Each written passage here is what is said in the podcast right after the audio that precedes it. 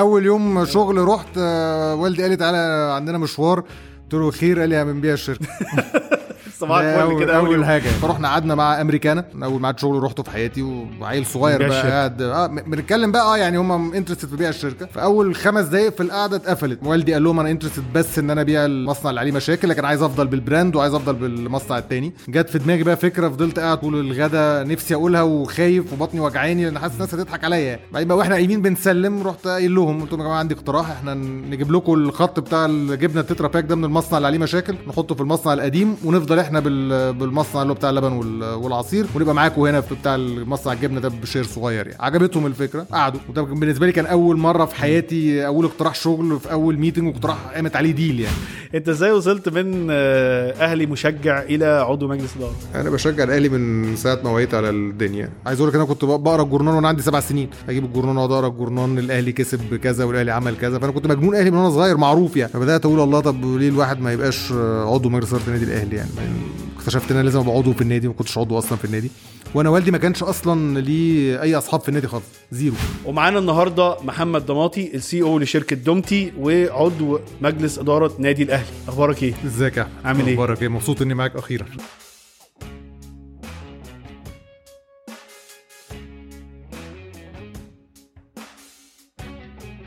الولاء الوظيفي أساس استقرار الشركات كصاحب business عشان تخلق وتنمي مشاعر الانتماء والولاء عند الموظفين لازم تملك مجموعة من الأدوات والبرامج اللي بتساعد على تحفيز وتعزيز الولاء عند الموظفين. وده بالضبط اللي بتقدمه شركة ولاء Plus الراعي الرسمي ل business بالعربي بودكاست. تقدر تعرف عنهم أكتر في ال link اللي في ال description وقول لهم اللي انت جاي من business بالعربي. ونكمل الحلقة. السلام عليكم واهلا بيكم بحلقه جديدة من business بالعربي بودكاست معاكم أحمد رشاد management consultant ومؤسس منصة business بالعربي. معايا النهارده يعني ضيف بقالنا مدة قاعدين نتكلم مع بعض وعايزينه يطلع معانا وما عرفناش نظبط المواعيد بس الحمد لله عرفت أجيبه معانا النهارده. وهو يعني عنده experience في حاجات كتيرة قوي في التصنيع مجال التصنيع ومجال ال family business ومجال الإدارة في الرياضة وحاجات كتيرة قوي. مر بيها وكنت يعني متكلمنا مع بعض وأصبح آه، بينا علاقة لطيفة فكنت حابب إن أنا ندردش معاه في البودكاست. ومعانا النهارده محمد الدماطي ال CEO لشركة دومتي وعضو مجلس إدارة نادي الأهلي. أخبارك إيه؟ إزيك يا أحمد؟ عامل إيه؟ أخبارك إيه؟ مبسوط إني معاك أخيرا. الحمد لله. شاء- أنت أول بودكاست ولا طلعت قبل كده آه؟ لا أول واحد. كبودكاست أول واحد. إن شاء الله. طيب آه، لو أنت أو انت بتسمعونا على ال- أي منصة من منصات البودكاست ما تنساش تعملوا 5 star review و share ولو مع صديق واحد لأن الم- ده اللي بيساعدنا ننتشر ونوصل المعلومات دي لأكبر عدد من الناس. ولو انت بتتفرج علينا على اليوتيوب ما تنساش تعمل ال bell notification أو تفعيل جرس ال notification و subscribe و share واكتب لنا رأيك في الحلقة ولو عندكم ضيوف أو أسئلة ليا أو لمحمد آه، في ال comment section وكوباية الشاي الحلوة بقى وركز معانا في الحلقة دي عشان في كلام كتير هيتقال. محمد ازيك؟ ازيك انت؟ أخبارك إيه؟ كله تمام الحمد لله. أخبار الأهلي إيه؟ انت بدأت بالأهلي على آه طول؟ لازم على طول. زي الفل الحمد لله. so for information أنا أول إيه لما جيت ما يعني آه، كان على فكرة محمد يا جماعة اللي رشحه كريم محسن كان معانا في البودكاست وقال لي إيه لازم تجيب محمد معاك. فأنا كنت جاي لك على أساس إيه ال CEO بتاع دومتي, دومتي. وبعدين قالوا لي على فكرة ده محمد ونادي الأهلي وقصة نادي. قعدت أبحث وراها بقى. قعدت أبحث آه. ورا الموضوع ده. فعرفت إن أنت أهلاوي صميم فالزملكاوية ما يزعلوش مننا يعني. إحنا هنتكلم هنتكلم على ال management. وال business. بس بس آه، أنا حابب تعرفنا أكتر عن نفسك.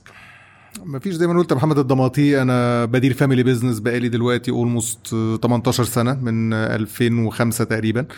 آه والدي هو المؤسس للشركة سنة 90 بقى لنا almost 34 سنة. آه إحنا الجي أنا الجيل الثاني في العيلة. آه بدأت زي ما قلت خريج AUC business administration finance بدأت في 2005 الحمد لله.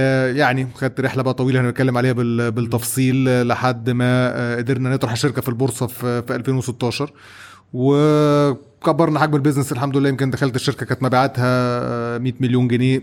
at that time يعني كانوا مثلا 20 مليون دولار. الحمد لله إحنا السنة اللي فاتت آه، قافلين almost 5.2 billion Egyptian pounds طبعا بقى على الدولار أبو آه، مش عارف كام دلوقتي ده. فيعني الحمد لله الأمور مشيت بشكل كويس. والنادي الأهلي بقى طبعا دخلت فيه من 2017 كعضو مجلس إدارة وده برضو ليه ليه قصته الطويلة. وهم دول المحورين اللي في حياتي زي ما أنت قلت يعني دومتي والأهلي يعني. حلو جدا. طيب أنا حابب أبتدي بقى نرجع مع بعض شوية. أنت قلت لي أنت اتخرجت في finance أو الإدارة المالية. Yes. إحنا هنحاول في البودكاست على قد ما نقدر إن إحنا نترجم المصطلحات بالعربي عشان الناس ما تقعدش تزعق فينا في ال comments و... ويقول لي أنت بتتمنظروا على الناس وكلام كده و... فهنحاول نظبط. سهلة. احكي لي بقى أنا أنت ليك يعني قصة لطيفة. انت أول يوم ابتديت فيه الشغل فحابب تحكي لنا انت لما اتخرجت آه، هل انت كنت بتشتغل أصلا في الجامعة مع أهلك أو خالص حاجة ثانية خالص. خالص. وده كان حاجة غريبة يعني. حتى آه. والدي دايما يقول لي أنا كنت بحس إنك أنت مش interested أساسا. آه. كنت من هو بس اللي هو أروح أسأله كده إيه الأخبار الأخبار كويسة الأخبار وحشة مش عارف إيه. لكن ما, ما كنتش بنزل آه، فكرة بقى ننزل في أجازة الصيف وأقعد الشهرين بتوع الصيف أشتغل ما كنتش بعمل كده خالص. آه، وده كان مدي indication للوالد إن أنا مش ه... مش هبقى interested آخر سنتين يمكن وأنا في الجامعة كان في 2002 حصل تعويم لل للدولار والجنيه الجنيه وقتها كان ب 3 جنيه ونص بقى بسبعة. حصل لنا مشاكل جامدة جدا وقتها لأن كنا واخدين لونز بال... بالدولار. آه، وبدأ يحصل بقى شوية كعبلة. فكنت سامع إن في كعبلة وسامع إن في بس ما كنتش شايف أو عارف المدى شكله عامل إزاي. اتخرجت في آه، شهر 6 2004 قلت لوالدي أنا هاخد أجازة الصيف عادي ومعاك بقى من آه، من أول تسعة يعني. اول حابب قبل ما تبتدي بس تقول لنا آه، عشان الناس اللي بتسمع إحنا بنتسمع من حوالي 65 دولة. لو تقدر تقول لنا بس سريعا كده شركة دومتي هي عبارة عن إيه؟ شركة دومتي إحنا بدأنا بجبنة بيضة آه branded جبنة بيضة. جبنة بيضة في مصر طبعا وجبة أساسية لكن كانت unbranded والدي كان عنده فكرة ال branding بتاع الجبنة البيضة ان الناس تخش تطلب جبنة بيضة بال- بال brand بتاعها مش مجرد جبنة بيضة وخلاص. ودخل الموتزاريلا. كان أول حد في مصر يدخل ال- الموتزاريلا. بدأنا في سنة 90 يمكن ب 10 عربيات توزيع وفرعين واحد في القاهرة وواحد في اسكندرية. والحمد لله بدأت الدنيا تكبر آه، آه، واحدة واحدة معاه لحد ما في سنة 99 أو 2000 قرر ان هو يتوسع. عمل مصنع تاني كان بتاع لبن وعصير وجبنة برضو بس في عبوات كرتون اللي هي تترا باك. في مصنع تاني منفصل كان يمكن four times أكبر من المصنع اللي إحنا فيه أو القديم كان كان ده 6000 متر تاني كان 24000 متر. آه، وهو ده اللي عمل لنا المشاكل. يعني المصنع ده هو اللي عمل المشاكل اللي خدنا عليه ديون بالدولار وكعبلنا من ساعة ال- القصة دي. ف وتوسعنا بقى طبعا بعد كده. دومتي دخلت في حاجات تانية زي دلوقتي ال bakery وال snacks و... وكملنا طبعا في الجبنه البيضاء والعصاير. فالحمد لله عندنا portfolio كبير يعني. نرجع بقى للقصة. نرجع للقصة. انت ما كنتش مهتم قوي بال business والشغل وكده. اتخرجت سمعت ان في كعبلة. آه. قلت أسأل إيه اللي حكاية الكعبلة؟ لا دي؟ مش أول من غير ما أسأل. أنا أول أول يوم شغل رحت آه، والدي قال لي تعالى عندنا مشوار. قلت له خير قال لي بنبيع الشركة. صباح الفل كده أول. حاجة. فهو كان كنا المشكلة كان مش هيبيع الشركة كلها يعني وإحنا كان عندنا مصنعين مصنع اللي هو اللي عليه المشاكل ومصنع اللي هو ال- القديم اللي هو ال- اللي بدأنا بيه فهو كان عايز يخلص من اللي عليه المشاكل اللي هو كان حصل عليه المشاكل بتاعت الدولار والقصة دي فرحنا قعدنا مع أمريكانا أول يوم أول ميعاد شغل ليا في حياتي كان في ماريوت الزمالك 1 سبتمبر 2004 رحت وعندي مش 21 ناسيه سنة مش ناسيه طبعا. أول ميعاد شغل رحته في حياتي وعيل صغير بقى. قاعد آه بنتكلم بقى آه يعني هم interested في بيع الشركة. فاول خمس دقايق في القعدة اتقفلت. يعني هم إحنا والدي قال لهم أنا interested بس إن أنا أبيع المصنع اللي عليه مشاكل لكن عايز أفضل بال brand وعايز أفضل بالمصنع التاني. آه لأن هو كان عايز يكمل يعني مش مش شايف إن لازم يبيع الاثنين قالوا لأ إحنا عايزين الجبنة. إحنا شارين لسه جرينلاند بقالنا أربع خمس شهور وإحنا interested في في سوق الجبنة بشكل عام. فقال لهم لا خلاص وقعدنا اتغدينا. جت في دماغي بقى فكرة فضلت قاعد طول طول الغدا نفسي أقولها وخايف وبطني وجعاني لأن حاسس الناس هتضحك عليا. يعني. بعدين بقى وإحنا قايمين بنسلم رحت قايل لهم قلت لهم يا جماعة عندي اقتراح إحنا نجيب لكم الخط بتاع الجبنه التترا باك ده من المصنع اللي عليه مشاكل نحطه في المصنع القديم ونفضل إحنا بال- بالمصنع اللي هو بتاع اللبن وال- والعصير ونبقى معاكم هنا في في بتاع المصنع الجبنة ده بشير صغير يعني. عجبتهم الفكرة قعدوا. وده بالنسبة لي كان أول مرة في حياتي أول اقتراح شغل في أول meeting واقتراح قامت عليه deal يعني. لأن آه، تاخد كان وقت شجاعة. صعب وقت صعب ده. آه طبعا وقت صعب جدا. آه. جدا يعني. احكي لي على ال- dynamics عامة آه، مع والدك وقتها و... وهل ده كان عامل له ضغط يعني brand كان ايامها وكده لا والله بص أنا عايز أقول على حاجة شهاده حق في, في والدي للأمانة. يعني من أكتر الناس اللي ساعدتني بال بال بال support اللي هو اداهوني. يعني دايما يتقال إن ال family business بيبقى صعب عشان ال generation الكبير بيبقى مش عايز الجيل يسلم الجديد، ال- آه. ال- الجيل الجيل الجديد أو. مش مؤمن بأفكاره. أنا والدي العكس خالص بالعكس. أنا مش فاكر أي مقاومة. وبستغرب أحيانا. يعني أحيانا بقعد أقول له أنت سبتني أصلا يعني أمسك كل حاجة بدري قوي وبتاع. فهو ده رده دايما عليا إن أنا شفتك interested وشفتك capable و... وكنت مبسوط بيك وب track you من بعيد.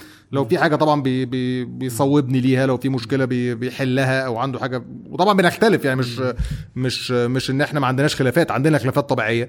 آه، لكن الحمد لله يعني آه، نمسك الخشب ما بيحصلش فيها أي مشاكل كبيرة يعني. طيب. الضغط اللي كان بتاع إن ال- الشركة كان فيها صعوبات وقتها كانت وقت اللي أنتم محتاجين عشان تحلوا الصعوبات ده تبيعوا جزء من الشركة. صح. جيت حصل نوعا ما دي اللي ابتديتوا تظبطوا الدنيا شوية عشان الدنيا تقوم.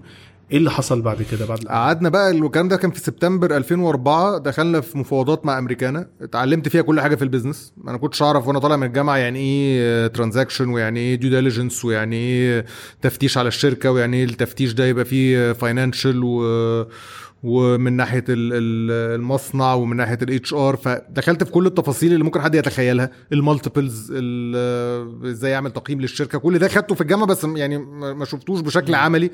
أنا كنت في الجامعة فهلاوي شوية يعني كنت بجيب grades بال يعني شوية. يعني بس كنت شاطر أنا متخرج ب high honors على فكرة بس بس التجربة الحقيقية كانت أول سنة أول سنة شغل. دي مدرسة. آه، لا مدر- مدرسه فيها ضغط آه، جامد قوي ما آه. ينفعش بقى وتحط projections إزاي وال discounted cash flow يمشي كل الحاجات دي كلها اتعلمتها في السنة دي. وبدأنا آه، اتفقنا طبعا على الأرقام ال multiples بتاعت الشركة وكنا وقتها هنبيع ب almost 167 مليون which is almost برضه كان 20 25 مليون دولار في الوقت ده بالتقييم بتاع وقتها. وبدأنا due diligence من شهر يمكن 11 قعدنا أربع خمس شهور due diligence شفت كل حاجة في الشركة. شفت بطن الشركة كلها من جوه. كل حاجة تتخيلها بقى كل الإدارات وكل العيوب وكل المشاكل وكل حاجة كانت مش مش معمول حسابها. درست كل حاجة في الشركة. ما كنتش خايف وقتها وانت بتمر بالحاجات دي كلها والله الموضوع و- كبير عليك؟ دلوقتي بقيت أحس إن هو أكيد كان كبير عليا لكن وقتها كان تمام. يعني وقتها عدت. آه. يعني إن أنت وقتها مش عدت. عارف مش عارف حامل الموضوع ف- وقتها عدت. يعني وقتها عدت. إزاي ما تسألنيش؟ بس كان وقت فعلا very tough يعني مزنوقين جدا ومش عارف تشغل المصنع. خلي بالك إحنا كان عندنا still مصنعين وقتها فأنت مش عارف تشغل المصنعين. والدنيا بايظة ووقتها انت الناس كلها عارفة انت بتبيع فالدنيا جوه الشركة مش مش ألطف حاجة. فلما بفتكر الأيام دي بفتكر إن هي صعبة لكن هل أنا وقتها كنت حاسس بمشكلة؟ لا ما كنتش حاسس بمشكلة كبيرة. عدت يعني. طب أنا عندي سؤال بقى. أنت وقتها برضو أنت كنت بتتعلم حاجات كتير قوي. دي حقيقة. وكان في موظفين كتير أكيد وضغط والناس بتقول الشركة بتبيع وكده. ممكن أقول لك يعني أنت كنت في وقتها هل حد قال يا عم ده يعني ده عنده 21 سنة 22 سنة وخريج جامعة أمريكية لا لا خلي بالك الجامعة الأمريكية في وقتي كانت آه. سمعتها مش حلوة خالص لسه مش زي يعني دلوقتي. لا مش زي آه، دلوقتي آه. اللي بيخرج من الجامعة الامريكيه ده فافي وملوش في حاجة وبتاع فجاي آه، إحنا آه. أصلا آه، غرقانين دلوقتي أو في وقت صح. صعب جدا أنت بس يعمل خلي إيه؟ بالك أقول لك على حاجة في الأول فترة اللي ما كنتش متداخل في ال operation أنا كنت متداخل في ال deal فأنا كنت بصحى من النوم الصبح على مثلا أروح على المصنع على ال deal ال due diligence بفضل قاعد من الصبح بالليل مع الناس بتوع ال finance كان عندنا حازم حسن وقتها كانوا بيعملوا due diligence علينا. آه، الطلبات اللي هم طالبينها باخدها راجعها مع الناس عندي. ما كنتش مركز في ال operation ما كانش ال operation كانت وقتها صغيرة وفي مشاكل كتير. فأنا كنت الشركة كان صغير حجم. الشركة كان صغير وكل همي كان ال- ال- إن أنا أخلص أو نخلص كلنا من ال من الوضع اللي إحنا فيه. فكان كل تركيزي لمدة almost زي ما بقول لك من شهر 10 أو 11 لما بدأنا due diligence لحد شهر 6 10 6 بالظبط لما لما يعني we finalize everything إن إحنا نخلص ال deal حلو. وخلص ال deal فعلا؟ لا خلص في ناحية تانية خالص. طب إيه اللي ح... ليه كده؟ إيه اللي حصل؟ اللي حصل إن هم ضغطوا علينا جامد آه. جدا لأن هم مش عارفين ظهرنا للحيطة طبعا. فبعد due diligence طلعوا لنا بحاجات ولا في مشاكل ونزلوا بال valuation من 167 ل 100 حاجة و40 وقلنا ماشي تمام. بدأنا بقى اللي هي ال SPA ال share purchase agreement وبدأنا العقود والكلام ده كله. في نفس الوقت ده كان مهندس صفوان آه، اللي هو ال CEO في جهينة كلم الوالد قال له أنا سامع إنك أنت بتبيع ال- الجبنة وال brand الأمريكانة وهتفضل باللبن والعصير. طب إيه اللي يخليك تعمل كده؟ أنا ممكن اعكس آخد اللبن وال- والعصير من غير brand هاخدهم بس كمصنع وأنا عارف المصنع عندكم أنتم مكلفينه وعاملينه وخليك أنت في خلي ال brand معاك وخليك في الجبنة. فوالدي قال له بص يعني كلام كويس بس أنا مش قادر أستحمل خلاص أنا الضغط عليا جامد ويعني خلاص الدنيا مزنقة جامد. فأنا قال له بص قول, قول لي okay أسبوعين نكون مخلصين. قال له إزاي؟ قال له هنعمل ال due diligence بعد بعد ال deal يعني هنتفق على deal بال valuation of assets وهنخلي هندفع مبلغ ونعلق مبلغ لما بعد ال due diligence ابويا قال له يعني قال له بس اديني green light ويومين وأرجع لك أقول لك آه، okay ولا لأ. فابويا قال له طب ماشي يلا. وفعلا بعديها بيومين آه، مهندس صفوان كلمه قال له we're on دي ما خدتش ولا حاجة. قعدنا دي كان تقييم بقى اسس ما فيهاش أي حاجة. المصنع ده المباني دي تكلف كام المكن كام مش عارف إيه. كان شبه نفس الثمن by the يعني. وخدنا فعلا قفلنا الديل دي واعتذرنا لل- للجماعة بتوع أمريكانا. طبعا كانت آه، حاجة مش ظريفة خالص من آه، اغلس ال meetings اللي عديت عليها في حياتي. لكن آه، ده deal عمر يعني ما تقدرش إنك أنت تحرج فيه. يعني عارف دي إنك أنت بتبيع شركتك دي حاجة مش بتحصل غير مرة في العمر. يعني. لا يعني حاجة بتحصل مرة في العمر فما فيهاش إحراج. يعني إحنا آه متضايقين إن ده حصل وآه متضايقين إن هم مشوا المشوار ده معانا وما ما- ما تمتش ال deal وما ناس كانت ظريفة جدا personally كمان كانوا بيحبوني جدا. واتعلمت منهم كتير. يعني لحد النهارده أنا ما زلت بقرأ ال report زي أمريكانا. بالظبط. يعني نفس الطريقة بتاعت القراية بتاعت كل حاجة بقراها زي أمريكانا لحد يومنا هذا بنفس السطور بنفس كل حاجة. لكن خلاص يعني دي شركتك ودي الحاجة اللي بتمتلكها فما ينفعش إنك أنت تقول لا أنا محرج هل والدك كان آه، متضايق نفسيا أو مضغوط نفسيا إن هو هيبيع حاجة هو بناها آه؟ جدا جدا آه. جدا. وكنت ملاحظ الموضوع ده عندكم آه. في الأسرة عامة. لو- لدرجة إن أنا يمكن لحد دلوقتي أنا أنا فاكر كويس قوي لما بعنا آه يعني هو لحد يمكن لحد دلوقتي أكيد بس يعني معلش الموضوع ده بقاله سنين بس هو ما بيعديش في الشارع اللي كان فيه المصنع ال- اللي Yeah. اتباع آه. آه. وأنا فاكر كويس قوي يوم يعني بعد بقى ما بعنا بيومين ثلاثة كده أنا يعني رحت قلت له أنا يعني بوعدك إن شاء الله يبقى عندنا واحد أكبر من من اللي اتباع ده. كان حتى حطه كهدف ليك أنت آه بعد طبعا. كده. آه. مم. وحققته الحمد لله. الحمد لله. آه. طيب انت هل كانت وقتها يعني ال- ال deal ده كان رايح كان وقتها يعتبر competitor ليك جهينة ولا؟ لا لا خالص آه. خالص. ما كانش comparable وبقول لك كانت العلاقة حتى بيننا وبين جهينة at that point in time كانت سطحية يعني يعني يمكن بعد الديل دي بقينا close أكتر يعني. آه. طيب خلص ال deal آه، خلص ال deal بدات operation بقى. آه. يعني خلص ال deal في شهر 7 7 2005 سلمنا. بدأنا بقى نبص على ال operation والدي اخترع لي كده منصب اسمه مدير التخطيط والمتابعة. عشان أبقى يعني إيه باصص على كل حاجة. بدأنا من أول يوم خالد ابن عمي ومع مع والدي من أول يوم ويعني شريك معايا في رحلة الكفاح دي كلها راح نقل قعد في المصنع. وأنا قعدت في الإدارة. أنا كنت باصص أكتر على النواحي ال- آه، ال commercial. وهو كان باصص أكتر على النواحي ال operation ده التقسيمة اللي إحنا قسمناها يعني عشان كل واحد يبقى ماشي في سكته.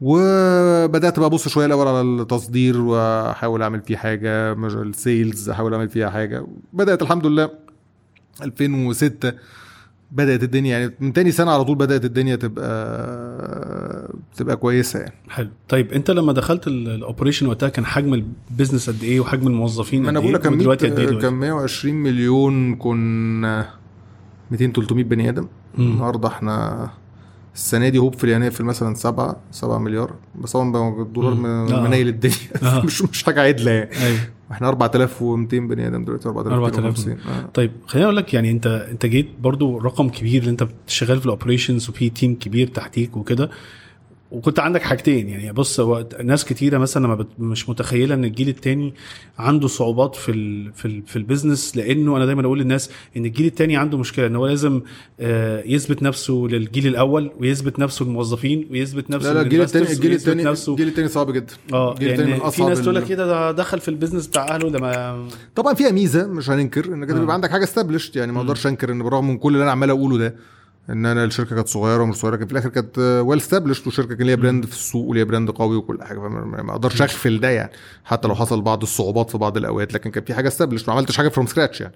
لكن طبعا آه الجيل الثاني عنده صعوبة صعوبة إنه يثبت نفسه قدام الموظفين اللي جوه الشركة وقدام الجيل ال ال ال الأولاني إنك تثبت نفسك قدام والدك أو إنك أنت يعني تخليه عنده ثقة ويديك الفرصة للآخر. دي حاجة مش مش سهلة. طب وانت ابتديت في ال role دي إيه اللي كانت يعني بديت في ال operations إيه أكتر الحاجات اللي كانت صعبة بالنسبة لك وقتها واتعلمتها ز... يعني ابتديت تتعلم الإدارة إزاي؟ إيه الصعوبات اللي انت الشركة كانت؟ مليانة كانت مليانة قرايب. آه.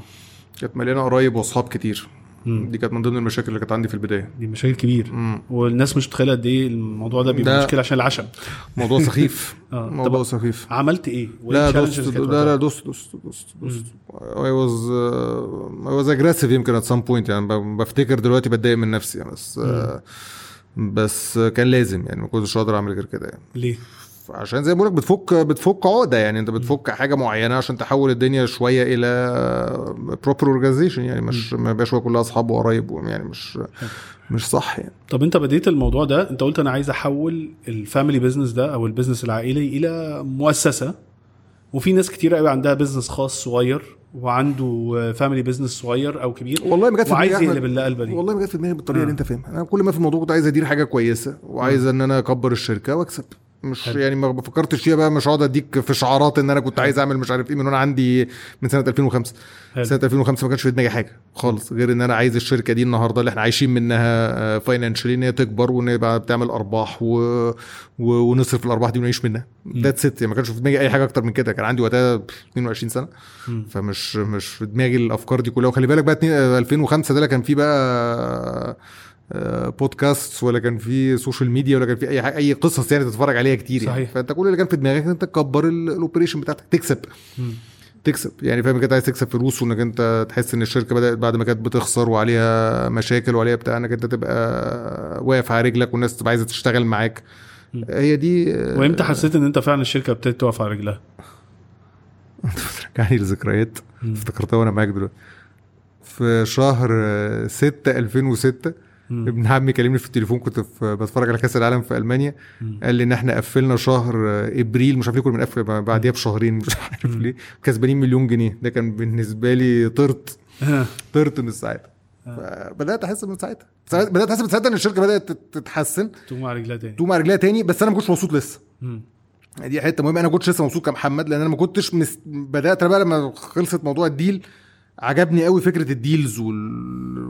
وال... والمفاوضات وال due diligence وبتاع فبدأت أميل قوي للبورصة مم. فما كنتش عايز قوي إن أنا أكمل في دومتي يعني جات لي فترة كده في 2006 2007 ما كنتش عايز أكمل في دومتي حلو آه، أو يعني كنت عايز دومتي يبقى جنبها حاجة مم. فكنت مهووس قوي بقى بالبورصة وعندي شاشة في في المكتب وب trade وبتاع وكان وقتها البورصة ما شاء الله بتطبع فلوس مم. أي نعم خسرت كل الفلوس اللي أنا كسبتها بس آه، طمعت يعني بس آه، كنت بالنسبة لي البورصة is is everything وأنا عندي ابن عمتي آه، كان CEO EFG Hermes مم. هو من الناس برضو اللي يعني قريبة مني وبتأثر فيا. آه، فكنت عايز أبقى أشتغل الشغلانة دي أكتر ما أنا كنت يعني ليا دعوة بالصناعة قوي. لحد يمكن بقى 2008 لما بدأت أحس إن الناس appreciating اللي أنا بعمله.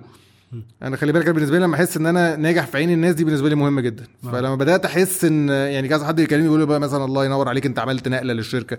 كنت في وقتها عملنا إيه؟ كنا غيرنا اللوجو بتاع الشركة. رحنا جبنا شركة من هولندا آه، غيرت لنا اللوجو يعني عملنا كده uplift. آه uplift لذيذ في الشركة ونزلنا products جديدة وبتاع.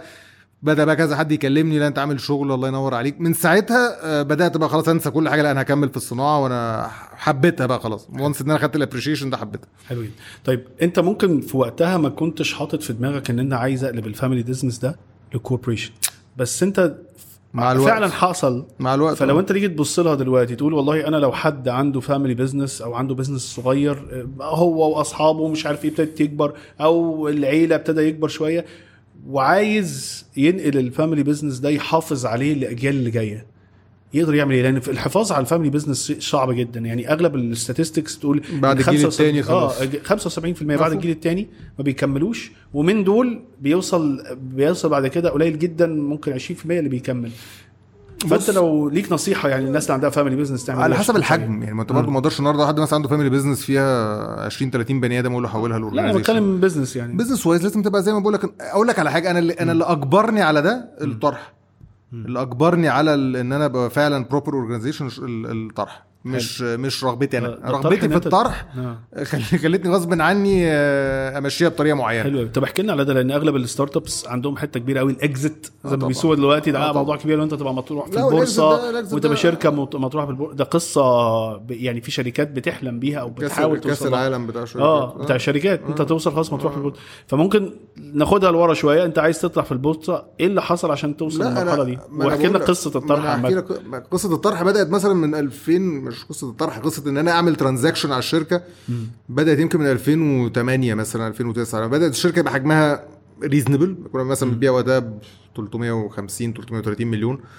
بدأ يبقى في شوية interest على الشركة. بدأنا نيجي ناس تقول لك إيه الله ما تيجوا آه، نشتريكم ما تيجوا. فبدأنا إيه نقعد نسمع يعني اللي هو طب بكام بقى والجو ده.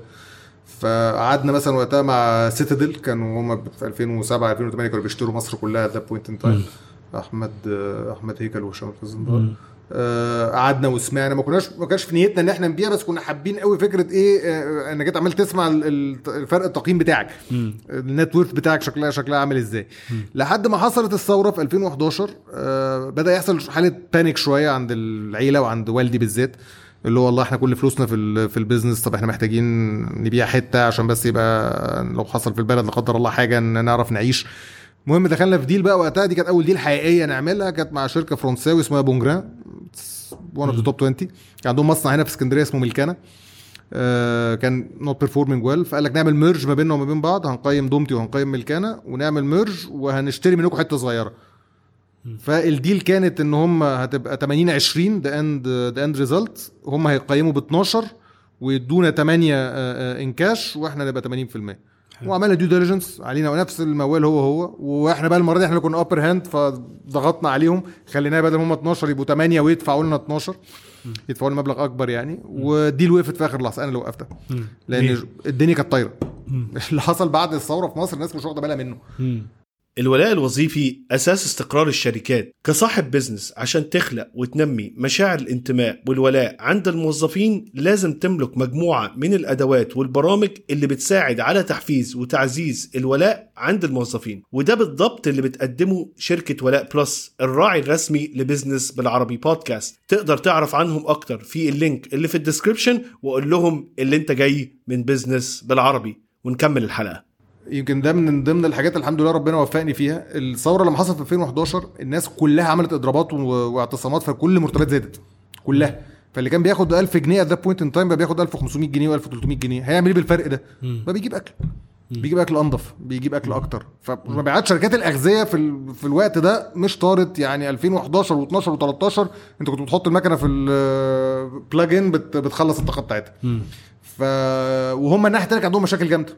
فرحت لوالدي قلت له بص أنا عارف كده نفسك في ال deal دي بس أنا كده been يعني ظلم لينا إحنا على مدار السنة اللي إحنا بنتكلم مع... مع... بنتكلم فيها إحنا حجمنا زاد 50% وهم حجمهم قل 20 فوقفنا وقفنا ال deal وكملنا شغل عادي. والشركة بقى الحمد لله وقتها كانت بتكبر ما كانش بقى مشكلة دولار وقتها وما كانش فيه inflation خالص. يعني إحنا 2011 من 2011 2012 يمكن ال double يعني. طلعنا من 340 ل 660 مليون في 2012 و profitability كانت كويسة. بدأنا بقى 2013 بدأ بقى يجي لنا كل بقى ال multinationals بتوع بره الكبار بقى بدأوا يجوا على مصر. مش إحنا مش على دومتي بس بقى على كل الشركات. إيه الحكاية عندكم؟ إيه ال growth اللي حاصل ده؟ طب تعالى بقى نبص على البتاع نشتري نعمل. وفعلا بقى دخلنا في مفاوضات آه، قوية مع شركتين. كان واحدة منهم فريزن كامبينا دي number four في العالم في الحاجة في ال dairy. وما وصلناش معاهم لحاجة لأنهم كانوا عايزين يشتروا 100% من الشركة. Although they've put offer وقتها يعني إحنا كنا مبرقين يعني. آه مبرقين يعني. عارف اللي هو أنا وأنا ووالدي اللي هو قمنا باركنا لبعض بعد ال... بعد ما مشوا يعني. ما رضناش طبعا نبين إن إحنا مبسوطين قدامهم بس كنا بنرقص. آه. بس كانوا عايزين يشيل كل حاجة. آه، شيل مية- الجمل بما حمل آه، يعني 100% ما تقعدوش آه. معانا. آه. فوالدي قال لي لا أنا عايز أفضل يعني at least بحتة وبتاع فما كملناش. دخلنا مع Irish Dairy Board شركة تانية كبيرة not as big بس يعني برضه top 20 آه، ودول بقى قال لك okay 65% وتقعدوا ب 35 وتديروا وكانوا ناس ظراف جدا جدا يعني. وبرضه حطوا offer أعلى كمان من بتاع فريزن كامبينا والدنيا بقى وقتها كان بدأت إيه شوية يحصل شوية لخبطة في مصر بقى جه وقتها الإخوان والمشاكل والدولار بدأ بقى إيه يتزحلق شوية وال profitability بدأت تتلخبط. فقلنا إيه آه، خلاص يعني خلينا آه، المبلغ كبير وبتاع خلينا نخلص ال- ال- ال deal ده على كده. ومشينا معاهم برضه بتاع سبع ثمان شهور وبرضه عملوا due diligence وقصة خلصانة. وكان وقتها اللي أكبر حاجة كانت عاملة لنا مشكلة إن إحنا كانت أسعار لبن البودرة عالية جدا في السنة دي فال profitability كانت رايحة في داهية. ف خلاص الراجل جاي من أيرلندا عشان يتعرف بقى اللي هو السي أو بتاع الشركة جاي بقى يشوف المصنع وبتاع. وأنا كنت في السعودية. و... وقفت كده وقلت يعني قلت لربنا أنا مش أنا نفسي أعمل طرح. أنا أنا عايز تخش البورصة. آه أنا عايز أنا حلمي من وأنا صغير عايز أعمل طرح. من وأنا يمكن من 2000 و... من ساعة ما جوهين عمل الطرح. من ساعة ما جوهين عمل الطرح في 2010 رحت لابن عمتي اللي هو ياسر ملواني قلت له قلت له أنا ياسر عايز أعمل كذا كذا كذا. قال لي أرقامك إيه؟ قلت له كذا كذا قال لي لا ده انت بعيد قوي اضرب الأرقام دي في 10 وتعالى. ففضلت حاططها هدف قدامي؟ ما هو يوم اليوم بقى ما كنت بقول لك هو بعمل عمرة في السعودية حصل انهيار في أسعار اللبن البودرة في العالم. اللبن البودرة ليه اوكشن كل أسبوعين. آه. بيبقى بيزيد 1% 2% يطلع 5 يوميا نزل حاجة و30% مرة واحدة اوت اوف نوير كان في مشكلة في الصين مش عارف إيه حصل نزل 36% مم.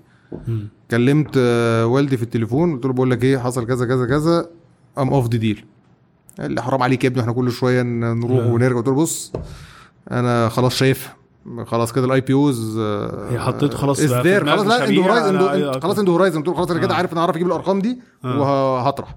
الكلام ده كان جولاي 2014 قلت له هاخد السنة اللي جاية كلها تحضير ونطرح أول 2016 طب عرفت تجيب الأرقام دي إزاي؟ عرفت كده؟ ما عشان أسعار اللبن البودرة وقتها نزلت جامد فال profitability اتحسن. حلو. فعرفت إن أنا بقى خلاص خدنا قرار إن إحنا قفلنا ال deal مع ال مع ال Irish طبعا برضو كان إحراج إحراج رهيب. ورحنا جبنا بقى EFG Hermes قلنا لهم إحنا عايزين نطرح بورصة. هنا بقى زي ما بقول لك ال- ال- اللي غصب عني. قال لك لا أنت الشركة هنا محتاجة واحد اتنين تلاتة. أنت you're not ready enough إنك أنت تنزل تنزل بورصة أنت محتاج في الشركة عندك إدارات واحد اتنين تلاتة أربعة ومحتاج تعمل كذا ومحتاج تعمل كذا ما حلو. طب- ما جادلتش يعني. حلو. أنا بقى عايز أقف في الحتة دي بقى الواحد اتنين تلاتة دول. لأن إحنا إحنا عايزين نطلع شوية إيه دروس مستفادة للناس اللي ممكن يكونوا آه، دلوقتي في موقفك اللي كان من 10 سنين أو 15 سنة. أنت لما جاء قال لك أنا عايز أنا قلت أنا عايز أطرح في البورصة قال لك أنت ناقص كذا كذا كذا.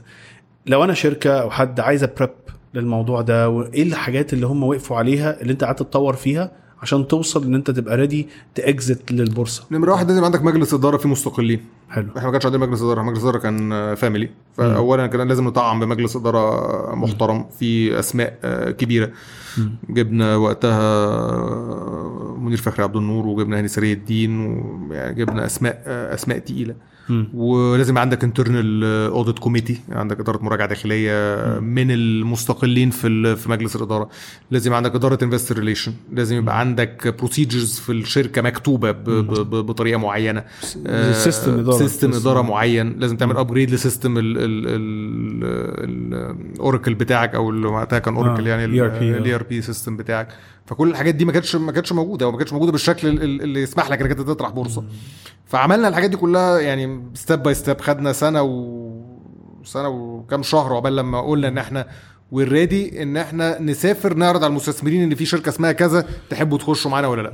الموضوع ده مهم. أصل أنا أنا بشتغل مع family businesses كتير ك consultant ده شغلي الأساس في ال في ال في, ال في ال consulting أو الاستشارات. فكتير قوي بشتغل مع family business اللي هي عايزة تطور من نفسها يا إما تجيب investors أو يطرح أو إن هو يبقى معاه مستثمرين أو أنت قلت كلمتين مهمين قوي إن أنت يبقى عندك system إداري وعندك ERP وعندك أرقام بتطلع وعندك reports اللي أنا بقول لهم يا جماعة أنت مشيتها كده بالحب بين ال family. وبنفتح الدرج ندخل فلوس ونطلع مفيش حاجة اسمها ما. بتمشيش كده يعني حتى لو كبير يعني في في شركات كبيرة ماشية كده يعني مفهوم. وأسماء كبيرة ف... فإن أنت تبتدي تعمل كده ده بيبقى اختلاف كبير قوي في ال culture وبتبتدي تغير طبيعة الشغل وده كتير قوي من الشركات آه، بيبقى فيه آه، ضغط من. الموظفين آه، وريزيستنس بس عالي بس جدا. هم فاهمين كويس قوي آه. إن أنا رايح للطرح رايح للطرح. آه. فأنا مش بعملها. خلي بالك برضو ما أنت ممكن تعملها بغرض اللي هو الناس تحس قدامك كده تتمنظر.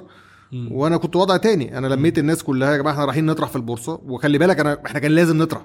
إحنا الشركة كانت الحمد لله كبرت جامد جدا من غير رأس مال. إحنا الشركة كان كان رأس مالها إحنا المساهمين الأساسيين في الشركة حاطين فيها 15 مليون جنيه حاجة كده. نعم. ولا أقل كمان. فالشركة ما كانش فيها راس مال. كله في كنا لازم- السوق شغال. كله لا كله ما فيش injection كله آه. عمال من الأرباح اللي أنت بتعملها أيوة، أيوة. بتكبر وبتاع ما فيش ما فيش flash cash فكان لازم في الطرح بتاع البورصة إن إحنا نعمل حتة كمان رفع راس مال وده اللي حصل. حلو.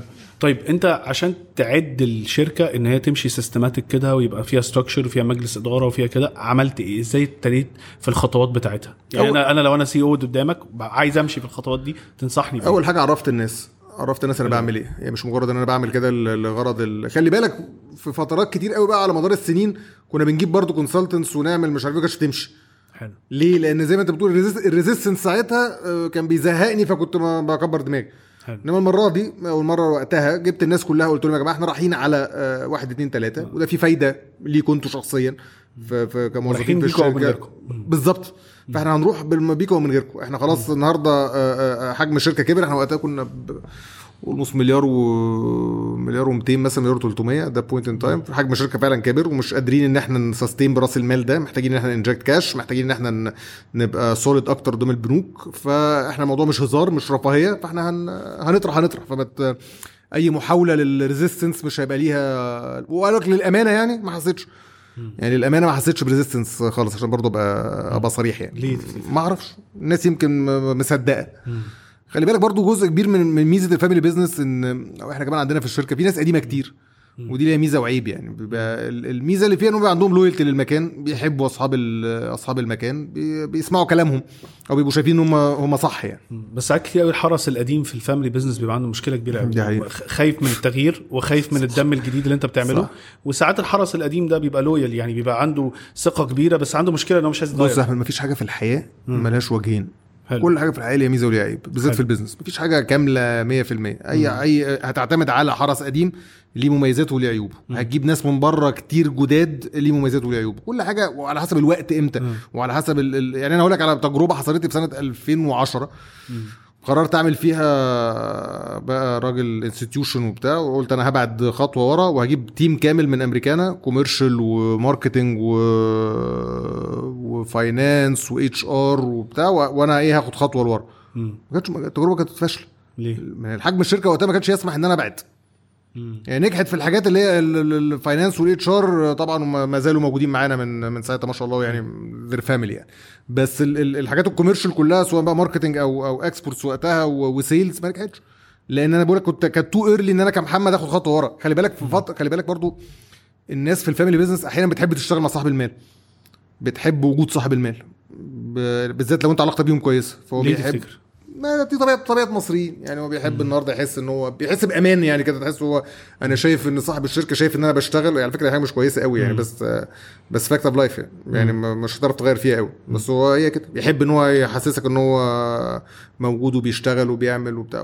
وبتبقى كويسة أحيانا واحيانا تاني بتعصبني يعني. بس هو بياخد ض- بي... بي...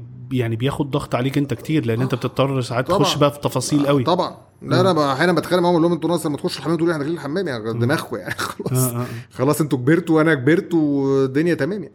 فطبعا دي بص أقول لك على حاجة أنا أنا مش مش عامل لك بقى فيها very زي ما بقول لك very professional ومش عارف إيه. لا أنا أنا أحيانا بتدخل واحيانا ببقى hands on واحيانا في أوقات معينة ببقى بديك فيها أكتر واحيانا أوقات معينة بحس إن الشركة محتاجة إن أنا أبقى موجود في التفاصيل أكتر واحيانا باخد خطوة ورا يعني على حسب على حسب الدنيا ماشية إزاي. يعني اليومين دول مثلا بكل بقى مشاكل الدولار والتعويم والبتاع لا لازم ابقى لازم أبقى involved أكتر. Fact of life يعني بص أنا أنا كتير اتعاملت مع fam مع CEOs في ال family business مشكلته ساعات إن هو طبيعي إن أنت تخش شوية وتدوس جوه شوية وتخرج وتت... بس ساعات كتير منهم ما بيعرفش يخرج من الحتة دي لأن هو حاسس إن أنا جزء من ال value أو القيمة بتاعتي إن أنا داخل في كل التفاصيل فلو خرجتني بره التفاصيل أنا حاسس إن أنا ما, ما. فقدت ال control لا لا. لا أوقات معينة يعني آه. أنا أنا أنا أنا بيحصل لي ده في أوقات معينة يعني حصلت لي من من 3 4 أشهر آه. آه كنت كنت بعيد شوية وقلت إن أنا زي ما أنت بتقول كده هبعد شوية بعدين حسيت لأ الدنيا محتاجة أبقى active أكتر من كده. بدأت أنزل تاني وأتحرك على الأرض تاني و... و... و... و... وأروح أعمل market visits وأسافر وأرجع وأعمل فحسيت ده الأحسن ده لمصلحة ال business دلوقتي. بس زي ما بقول لك أنا مش همثل في أي حاجة أنا بقولها. أنا ممكن أبقى طريقة إدارتي ممكن تبقى مش مظبوطة 100% يعني مش أو مش زي ما الكتاب ما بيقول. ما هو مش كل حاجة زي ما مش الكتاب ما بينفعش لا والبودكاست أصلا بيتكلم على واقعيه بالظبط. ما بيتكلمش ال game, على ال game كله game واقعي. في الآخر. اللي هي end result ال end result الحمد لله إن الأمور ماشية كويس. كان ممكن يبقى فيه أحسن أكيد ممكن يبقى فيه أحسن. أنا من. النوع اللي بجلد نفسي أساسا يعني شخص صعب جدا مع نفسي. لكن آه دي الطريقة اللي أنا بدير بيها. ممكن يبقى في ناس شايفاها إن هي intern اللي جوه الشركة ورحت سألته يقول لك لا ده حاطط إيده في كل حاجة ومش عارف إيه ده مش صح ومش عارف إيه وفي ناس ثانية تقول لك لا وده لازم يعمل كده. طيب خدت منكم قد إيه التجهيز لل IPO أو. ان أنتوا تخشوا سنة سنة و آه سنة وشهرين ثلاثة بعدين. طلعنا ده آه. قليل قوي يعني على ال- لا ما انت أصل بالك آه من ضمن الحاجات عشان مثلا تحط ERP system عشان لا لا تنفذ من عشان ضمن الحاجات كمان مجلس كنت كنت بتجيب Big Four في ال auditors مثلا آه. ما كانش عندنا حد من ال Big Four جبنا EY ات ذا بوينت ان تايم بيراجع بقى أربع سنين ورا ولا يعني كان كان فيلم يعني فيلم الموضوع- فيلم وصرف أكيد جامد آه طبعا آه. طبعا آه طبعا وصرف أصلا عشان توصل للاي بي أو إحنا عملنا ال يعني غير بقى اي اف جي كان معانا كان وقتها جماعة بتوع شركة كان اسمها اكانار كانوا مع اي اف جي وكان معانا ليجل كان معانا بكرة ماكنزي في لندن. وكان معانا هنا مع تو بسيوني. ولا يعني كان بس experience جامدة عليك يعني برضو كانت وقتها جديدة وأول زي مرة كأس العالم هي آه، بالنسبة لك آه، يعني أنت بتخلصها وخلاص يعني أيوة. مش آه. أيوة. طيب أنت ال ال هل كان ده عامل ضغط على الموظفين جوه الشركة؟ وهل كان أصلا طبعاً عامل مؤثر. على آه إنتاجية. الشركة آه وقتها؟ لا بس بس بس بالإيجاب. مم. لأن خلي بالك بقى أنت النهارده كان سنة الطرح في البورصه دي أنت you need to be in the best best shape يعني. أنت زي مثلا تكون واحدة عروسة راحت آه، راحت تتجوز يعني بتبقى. كل حاجة متظبطة 100% فكانت سنه سنة صعبة ما كانش مسموح فيها بغلطة يعني. اللي هي 2015 ما كانش أص- مسموح فيها بغلطة. أثرت على إنتاجية الشركة عامة؟ لا بالعكس أنت أثرت بالإيجاب يعني. آه. أثرت بالإيجاب طبعا يعني. لأن كنا we're pushing our limits في كل حاجة يعني. فكانت سنة قوية رحت جهزت العروسة زي ما بيقولوا آه. جهزت الشركة جهزت العروسة. ووضبت الدنيا إمتى جالك الخبر ان أنتوا تمام اتقابلتوا واتعاملت مع الموضوع رحنا؟ لندن آه، في نوفمبر 2015 نعمل حاجة اسمها early look up. يعني بتقعد مع المستثمرين بس إيه تقول لهم إيه رأيكم في الشركة دي لو interested ما بنتكلمش لسه في تفاصيل أسعار ولا أي حاجة خالص بس إيه رأيكم في الشركة. رحنا لندن ورحنا دبي وعملنا calls مع أمريكا وجنوب أفريقيا هم دول الأربعة hubs اللي عندك. خدنا feedback كويس. فرجعنا من السفر قلنا خلاص جو جو بقى ده ليه علاقة بقى. كان تاسيس شركات offshore وقتها و...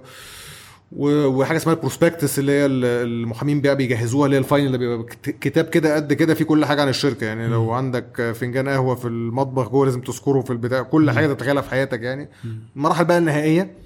بعدين أول 2016 كان بقى في آه، آه، شوية مشاكل عالمية. كان البورصة في العالم الدنيا مش مش أفضل حاجة فيلّا نروح يلا نرجع يلا مش عارف إيه. لحد لما جينا في فبراير آخر فبراير آه قلنا بقى نعمل ال roadshow ال roadshow ده اللي هو خلاص بتبقى حددت السعر بتاعك أو ال range بتاع السعر بتاعك. إحنا ال range بتاع السعر بتاعنا كان من 88 السهم ل 29 آه، بتعمل ال roadshow وبتاخد بتاخد ال orderات بتاعت الناس وبتعمل حاجة اسمها book building اللي هو بت- بتستقبل ال- ال orderات دي وبتشوف هتدي مين إيه.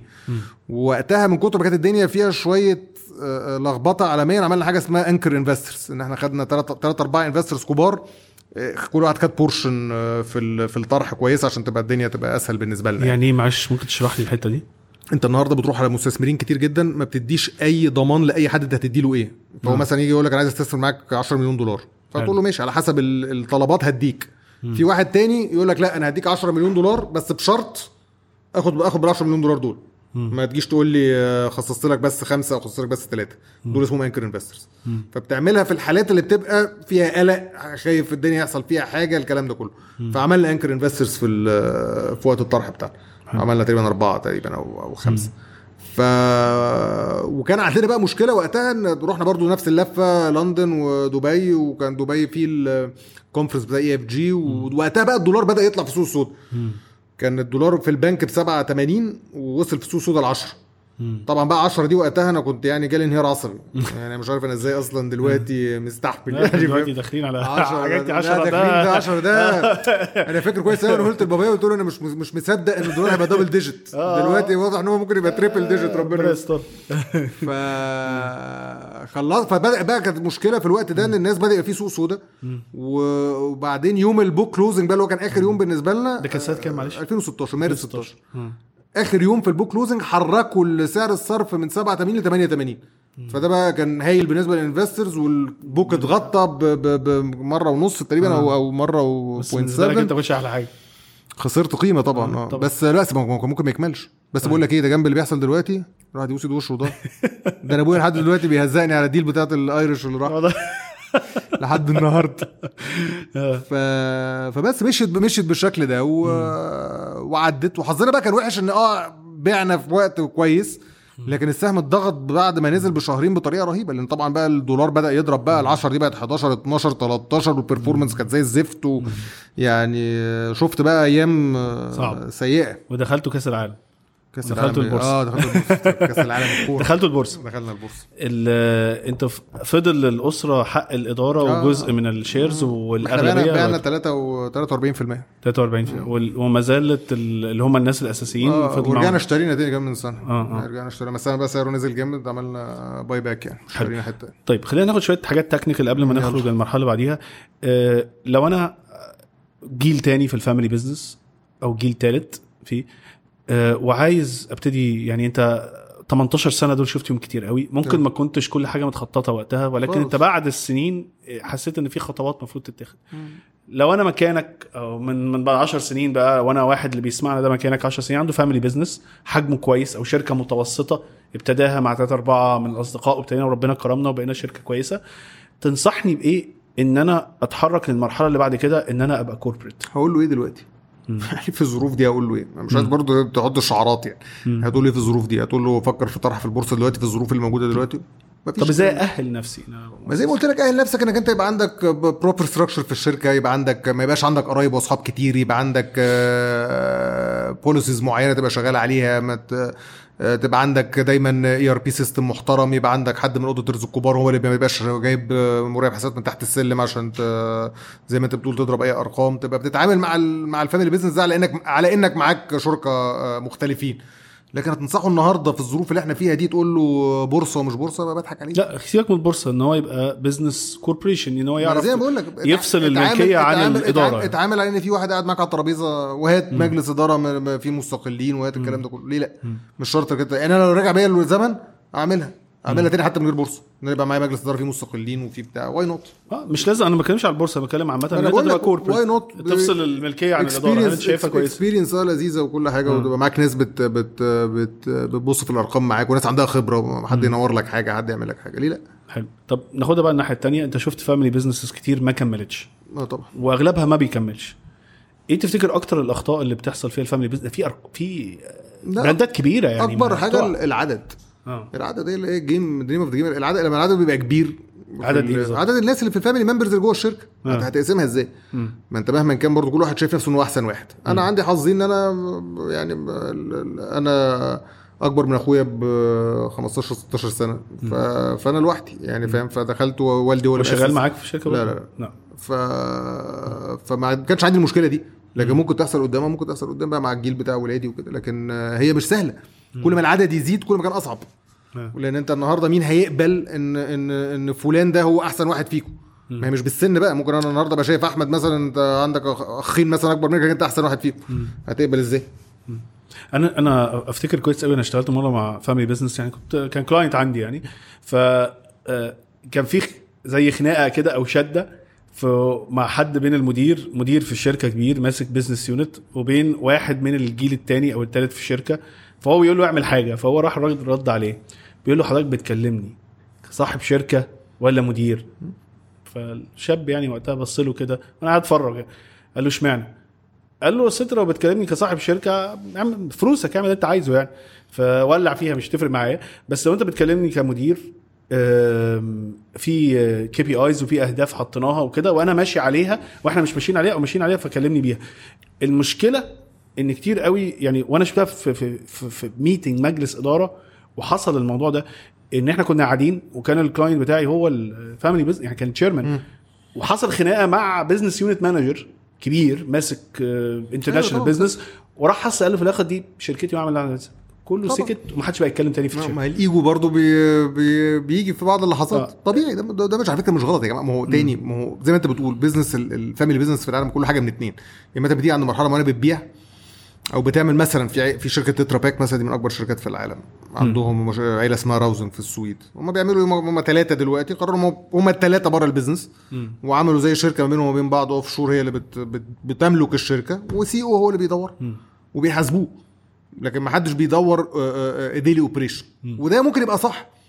ده ممكن يبقى صح. لأن أنا بقول لك بقى لما يبقى في ثلاثة وأربعة وخمسة واحيانا ستة وعشرة موجودين في ال business مش هتعرف تلحق مش هتعرف تلحق مهما قسمت. يعني أعرف ناس بيقسموا يقول لك مثلا أنت خد أنت ال- الحتة دي وأنت خد الشركة دي لكن أنا في بشوفها دي أكبر مصيبة دي. إيه؟ أنا بشوفها أكبر طبعاً. مصيبة لأن الشركة بعد كده بتتقسم كلها بتتقسم كلها. أنت, بتتقسم. أنت خد الحتة دي وأنت خد الحتة دي وأنت خد. الحتة دي فبتضعف فبقول لك هي ملهاش ملهاش فورمولا. آه. ملهاش فورمولا. مش كل حاجة في ال business أنت مشكلتنا في ال business إن إحنا عايزين كل حاجة بالورقة والقلم. مش مفيش حاجة بالورقة كل حاجة ليها ليها الظروف الخاصة بتاعتها. بس في حاجات best practice يعني في حاجات آه، يعني عارف أنت إيه؟ في ناس كتيرة فشلت بسبب إن هم ما عملوش كده. على حسب الشخصية. آه. طب أنا أنا أنا لو والدي مثلا آه. كان راجل آه، دماغه مقفلة مثلا أو ما مش عايز يسمع أفكار من الجيل الجديد. أنا ما كنتش أصلا يبقى في حاجة اسمها محمد الدماطي. ما- ممكن. بس ممكن ما كانتش الشركة تكمل أصلا. وممكن ما كانش وممكن كانت تكمل وتبقى أحسن. يعني كل كل ما فيش ما فيش best practice ده اللي أنا بقوله.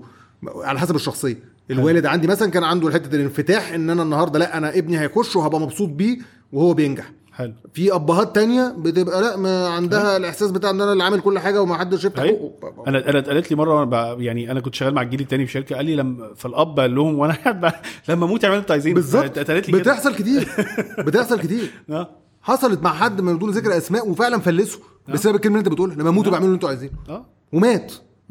وفلس؟ وفلس. آه، أنا عندي يعني أنا بقول لك أنا الجيل التاني كتير قوي بيحصل فيه مشكلة كبيرة قوي في family business الأب أو أنا بسميه عم الحاج. بس أنا بقول لك عم الحاج في مصر آه. آه، آه، أتمنى بقى مع مرور الوقت إن عم الحاج ده يبقى متعلم شوية. آه. يعني عم الحاج زمان ما كانش متعلم. أنا بقول لك حظي إن أنا أبويا كان متفتح لكن أغلبية عم الحاج كلهم بيبقوا دماغهم مقفلة. الجيل بقى التاني اللي هو زينا المفروض يبقى متفتح شوية للحاجات دي. آه. فيبقى عنده القابلية لأ أنا عايز أدي فرصة النهارده ده, لو. خد power شوية لأن أنا بقول لك أنا أنا أنا اشتغلت مع جيل تاني كتير. كان بيحصل إيه؟ إن الأب لو عم الحاج بيعمل إيه يقول لك أنا هودي ابني بقى مدرسة جامعة كويسة أيوه اسفره بره برضه. مفيش فايدة فيجي يعمل إيه يعلمه بره أيوة. فيجي الولد على طول. متربي القصة اللي بحكي لك عليها دي برضه آه. علمه بره يجيب له اللابتوب بتاع. الحلوة ده أيوة. ويحط له اللابتوب بتاعه والمكتب بتاعه والسكرتيرة. بتاعته مش عارف إيه يجي ياخد قرار ما يعرفش ياخد اي قرار أيوه ما يعرفش ياخد اي قرار لأنه مهزوز آه وما يقدر وما هو مهزوز هو هزه وخلي بالك ال ال ال team نفسه أو الموظفين أو فريق العمل مش غبي هو هيبقى فاهم فين ال power فهيبقى هو شكله كده title الله ينور. عليك. فأنت صح. إيه ابن الحاج اللي صح. موجود اقعد في المكتب بتاعك وال iPad بتاعك جميل صح. مالكش دعوة بينا الناس مش غبية يعني بت- بتشوف لا مصر شاطرين قوي في آه التمييز لا دي. و- وفي أي حتة في العالم يعني لا، أنا لا، بالذات في مصر. آه يعني ما هو أصل بص أنا بأمن البني آدم هو البني آدم اللي بتفرق بين بره وبين هنا ال system شوية إن بيبقى فيه system وبيبقى ما تبقاش one man ما بيفرقش بره عن هنا إلا ال system آه آه غير كده يعني واكبر على فكرة أقول لك على معلومة آه. يعني أنا بشوف إن الأوروبيين بشكل عام أساسا م- مش productive على قد ما هو ال system اللي ماشيهم هو مش. productive هم ال system اللي. ماشيهم يعني في في مثلا اليابانيين اب productive اللي في جنسيات الأوروبيين هو ال system والأمريكان نفس الحاجة. ال system هو اللي ماشي حياتهم كلها system system في كل حاجة. وأكبر دليل في ال business وفي السياسة وفي الاقتصاد وفي كل حاجة. عندك system. وعندك منافسة وعندك منافسة هتخليك النهارده تبقى آه، حاسس إنك أنت بت perform أحسن. إيه ال system وأكبر دليل إن أنت لما تحط واحد مثلا كتير قوي من الشباب المصري. أنت عندك 14 مليون مصري عايش بره. لما بيسافر بره يتحط في system صح بيعمل بيمشي كويس. طبعا. دي حقيقة. 100% ف 100% ف... فهي أنا بشوف إن أنت برضو في ال family business بيجي نفس الحاجة اللي هو عم الحاج بيروح حاطط الابن الصغير تعليمه كويس حاطه ما عملش أي حاجة. فاللي بيحصل إن عم الحاج بقى لما يا إما يمشي أو ما يتوفى بيمشيش. الله آه، الله ماشي. أو توفاه الله أو ما مشيش. إيه اللي حصل؟ إن الابن دلوقتي مش عارف ياخد قرار لأن عمره ما خد قرار. عمره ما خد risk آه، دايما حد بيقول له اعمل إيه وما تعملش إيه. فالشركة بتقع. وللأسف الأجيال الجديدة ما حدش فيهم عايز يعني برضه لا نقول لينا ولا علينا. آه في ناس منهم كويسة لكن في ناس منهم تانية بتستخبى. بتستخبى في عمل حاجة. بتستخبى في صاحب ال family business. بتستخبى إن هي تروح تشتغل ما تاخدش risk ان هي تشتغل موظفة في بنك ولا في real estate ولا whatever بس ساعات بتبقى أحسن. يعني أنا ساعات بقول له اشتغل بره شوية بعدين ارجع ال family business معاك بقول لك بس لا أحيانا بتبقى آه، آه، دلع شوية. يعني مش آه، مش قادر يعمل مجهود مش قادر يصطدم مش قادر يعمل يعني. أحيانا بتبقى دلع شوية. حلو.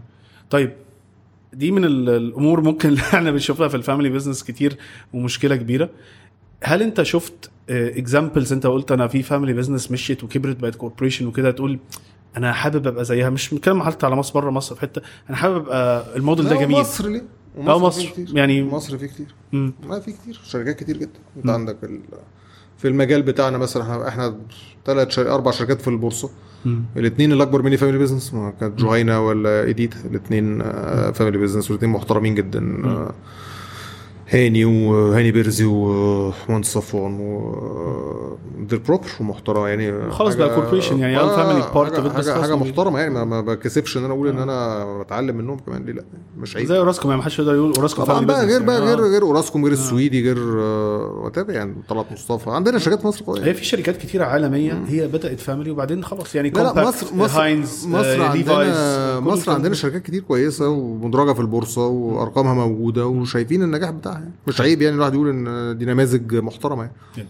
طيب لو أنت لو أنا CEO جديد وجيت في ال management position جديد أنت راجل دلوقتي تحت بدالي أنا؟ آه. مش هسمح لك. لا لا. يا عم؟ أنا ماليش دعوة. بس لو أنا جديد وأنت ش- أنت دلوقتي واحد كنت جاي كان في 200 موظف دلوقتي بقى في 4000 موظف.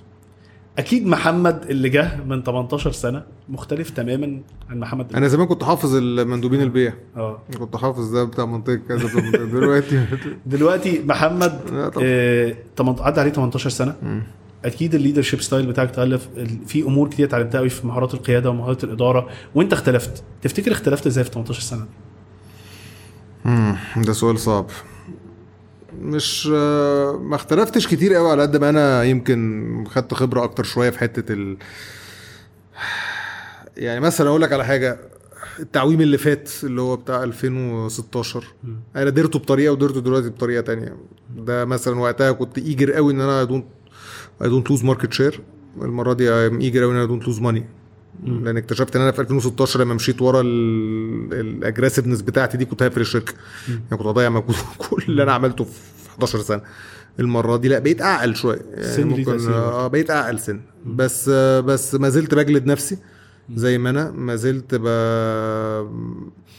بجلد نفسي بس أنا مش من النوع الحمد لله اللي بندم. يعني أنا مش من النوع اللي برجع برجع أقول لو كنت عملت خالص. بس آه. ليه؟ ليه؟ أنت أنت قلت كررت الكلمة دي كتير. إيه؟ أنت بجلد نفسي. ليه؟ بجلد؟ نفسي جدا. ليه؟ عشان أنا بحب أنا perfectionist في حياتي. أنا بحب ان أنا ابقى احسن واحد في كل حاجة ومفيش حد يبقى احسن واحد في كل حاجة والدنيا كبرت. فانت مفيش حاجة هتظبط يعني ما هتظبط ال top line ال bottom line هيتضرب هتظبط منتج منتج تاني هيتضرب. يعني الحياة ما بتمشيش ما- مفيش perfection يعني. مفيش. perfection في ظروف كمان البلد دي. فانا من النوع اللي بجلد نفسي. بس ما بندمش يعني مش من النوع بقى اللي يقعد أقول إيه يعني أنا برافع شعار في حياتي. خلي بالك أنا بني آدم أميل ممكن أبقى متسرع شوية عما أنا متردد. ومبسوط بكده لأن التردد ده أسوأ صفة في أي مدير. صحيح. لأن التردد ده بيخليك اولا بترهق ذهنيا جدا وما بتاخدش القرار غير بعد لما بيكون هلكت ولما بتعوز تعدل القرار بتقدر تقعد تتردد فيه تاني. فأنت بالوقت ده كله بتضيعه. أنا بقى ممكن أبقى متسرع شوية في آخد القرار وأرجع أصححه ولسه المتردد ده لسه ما بدأش أصلا ياخد القرار الأولاني.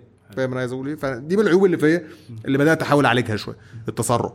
أنا كنت متسرع قوي زمان. قوي. كنت باخد risk ات. وخلي بالك أنا باخد risk ات في شغلي عكس شخصيتي. أنا شخصيتي في الحياة العادية جبان جدا. جدا.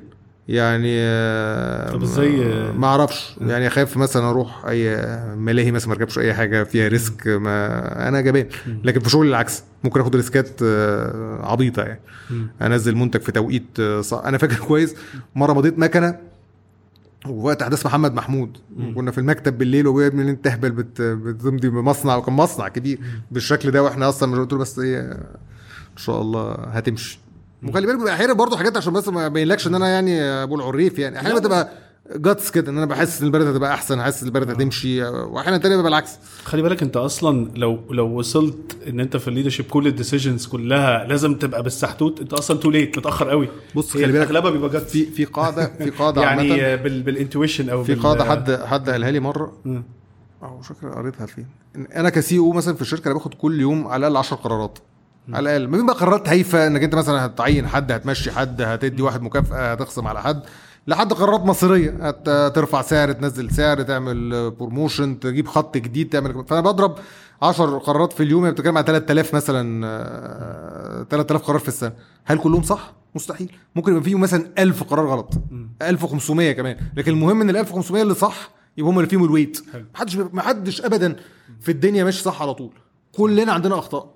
كلنا عندنا أخطاء. مفيش حد في الدنيا بيمشي صح على طول. وأنا من النوع الحمد لله إن أنا بعترف إن أنا غلطان.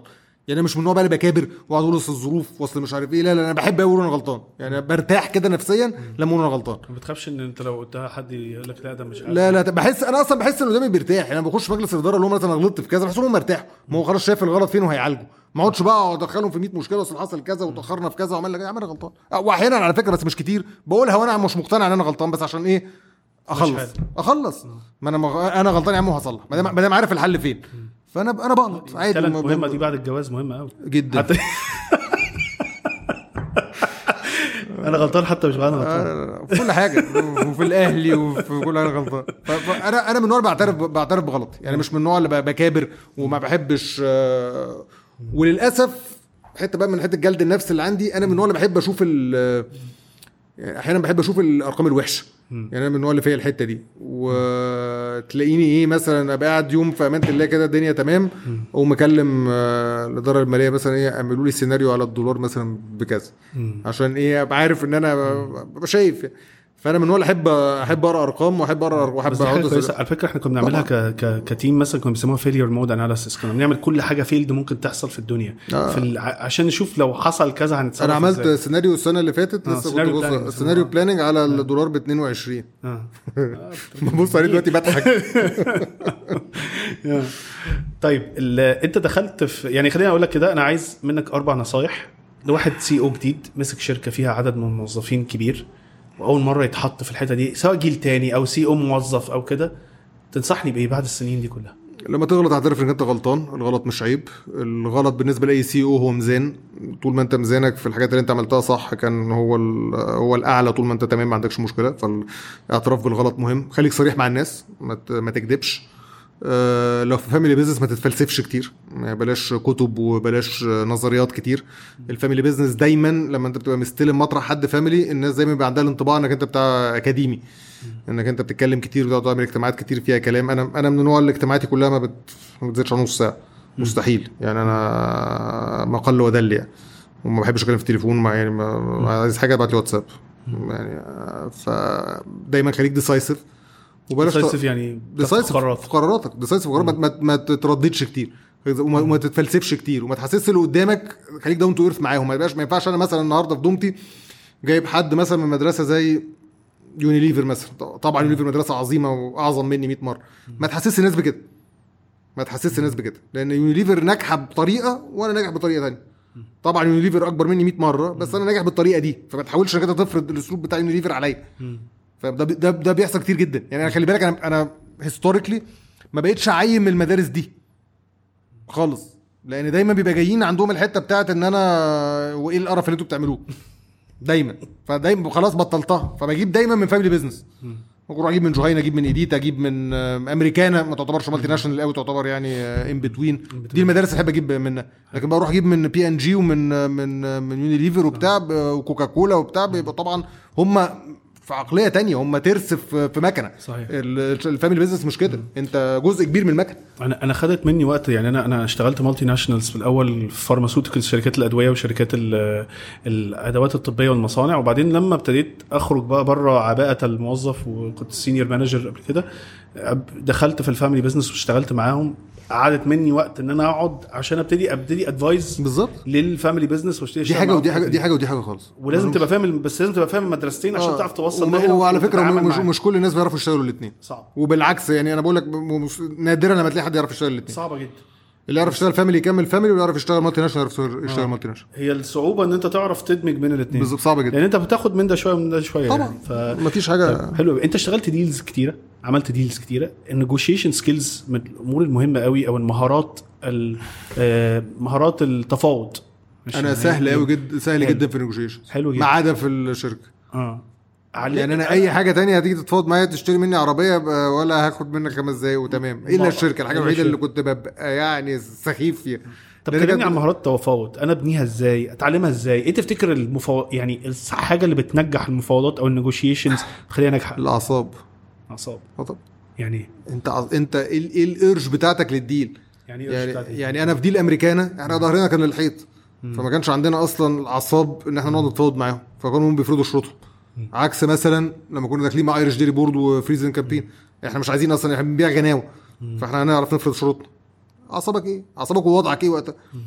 آه، مش مش في حاجة للفلوس هت هتبقى تمام وهتبقى زي الفل وهتعرف تجيب أحسن deal أنت عايزه. هتبقى غصب عنك ظهرك للحيطة عندك بقى حاجة لازم تدفعها عندك حاجة فيها مشكلة واللي قدامك عارف ده مهما عملت قوي في الآخر أنت عندك حتة معينة مش هتعرف تسيطر عليها. تفتكر في حاجة اسمها win-win deal يعني ال deal بتاعك يبقى في آه بس؟ في بس الحدود يعني آه في بس الحدود. بس ما فيش ما فيش win-win كامل. آه. بس آه في في آه، deals بتبقى الشركتين مستفيدين. طب إزاي تعرف. تخ... تخ... يعني في أي نيجوشيشن إن أنا أعمل حاجة deal يبقى win-win أو الناحيتين كسبانين ممكن كسبانين بطرق مختلفة بس كسبانين. على حسب يعني مثلا في الشركة عندنا لما كان بيجي مثلا أمريكان تتفاوض معانا أو تيجي بتاع كنت دايما بقول لهم أنتوا النهارده هتخشوا تاخدوا دومتي مثلا أمريكان وانتوا عندكم already جرينلاند وانتوا عندكم اكبر أكبر two players في ال market. أو ممكن تدفع حتة زيادة. لكن انت هتاخد hidden market share زيادة مع الوقت هيبقى عندك قدرة أكتر إنك ترفع اسعار هتعوض الفرق اللي أنت قاعد النهارده تعبني وعمال تضغط عليا فيه ده هتعوضه في يوم وليلة. فاهم قصدي؟ ما كانوش بيسمعوا الكلام ده لأن هم كانوا حاسين زي ما بقول لك كده إنك أنت هم مش عايزين يعملوا win-win هم لأ هم عايزين يعملوا win-lose أو يعني أنا شايف هو ده ال deal تمنها كده مش باصص على أي حاجة تاني. أنا هعتبر إن ال deal بتخلص النهارده بالسعر ده. عاجبك كده عاجبك مش عاجبك مش عاجبك. عشان كده لما جالنا offer تاني له مثلا؟ فأنت لما يعني نصيحة أعصاب. طبعا. تقدر تنصحني نصيحة تانية لو عايز أتعلم. زي بقى good ما فيش ما فيش أنا مش ما أعرفش أنا بعتبرها talent يعني. بعتبرها talent الفصال وال... والحاجات دي talent أنا أنا بابايا بي... شاطر. بيعرف يفصل في أي حاجة. أنا أنا بعرفش. دايما بشوفها على فكرة من ناحيتي أنا بشوفها إن أنت تعرف تقرأ اللي قدامك كويس وتقرا الترابيزة كويس. يعني أنت ساعات بس أنت بتدرب بناء على إيه؟ ما أنت بتدرب بناء على ال rush بتاع اللي قدامك على إن هو. يتم ال deal. يعني أنا النهارده مثلا وأنا قاعد مع let's say Irish Dairy Board ممكن ابقى أنا النهارده شايف ان هم لا هم عايزين يتموا دي بأي شكل وأنا اللي مش فارق معايا فأنا النهارده صاحب ال upper hand عليهم. لكن هي هي بقى غير كده دي مهارة. أنا بقول لك أنا أنا بره الديلز دي ما أعرفش افاصل وأنا ببيع آه، iPhone.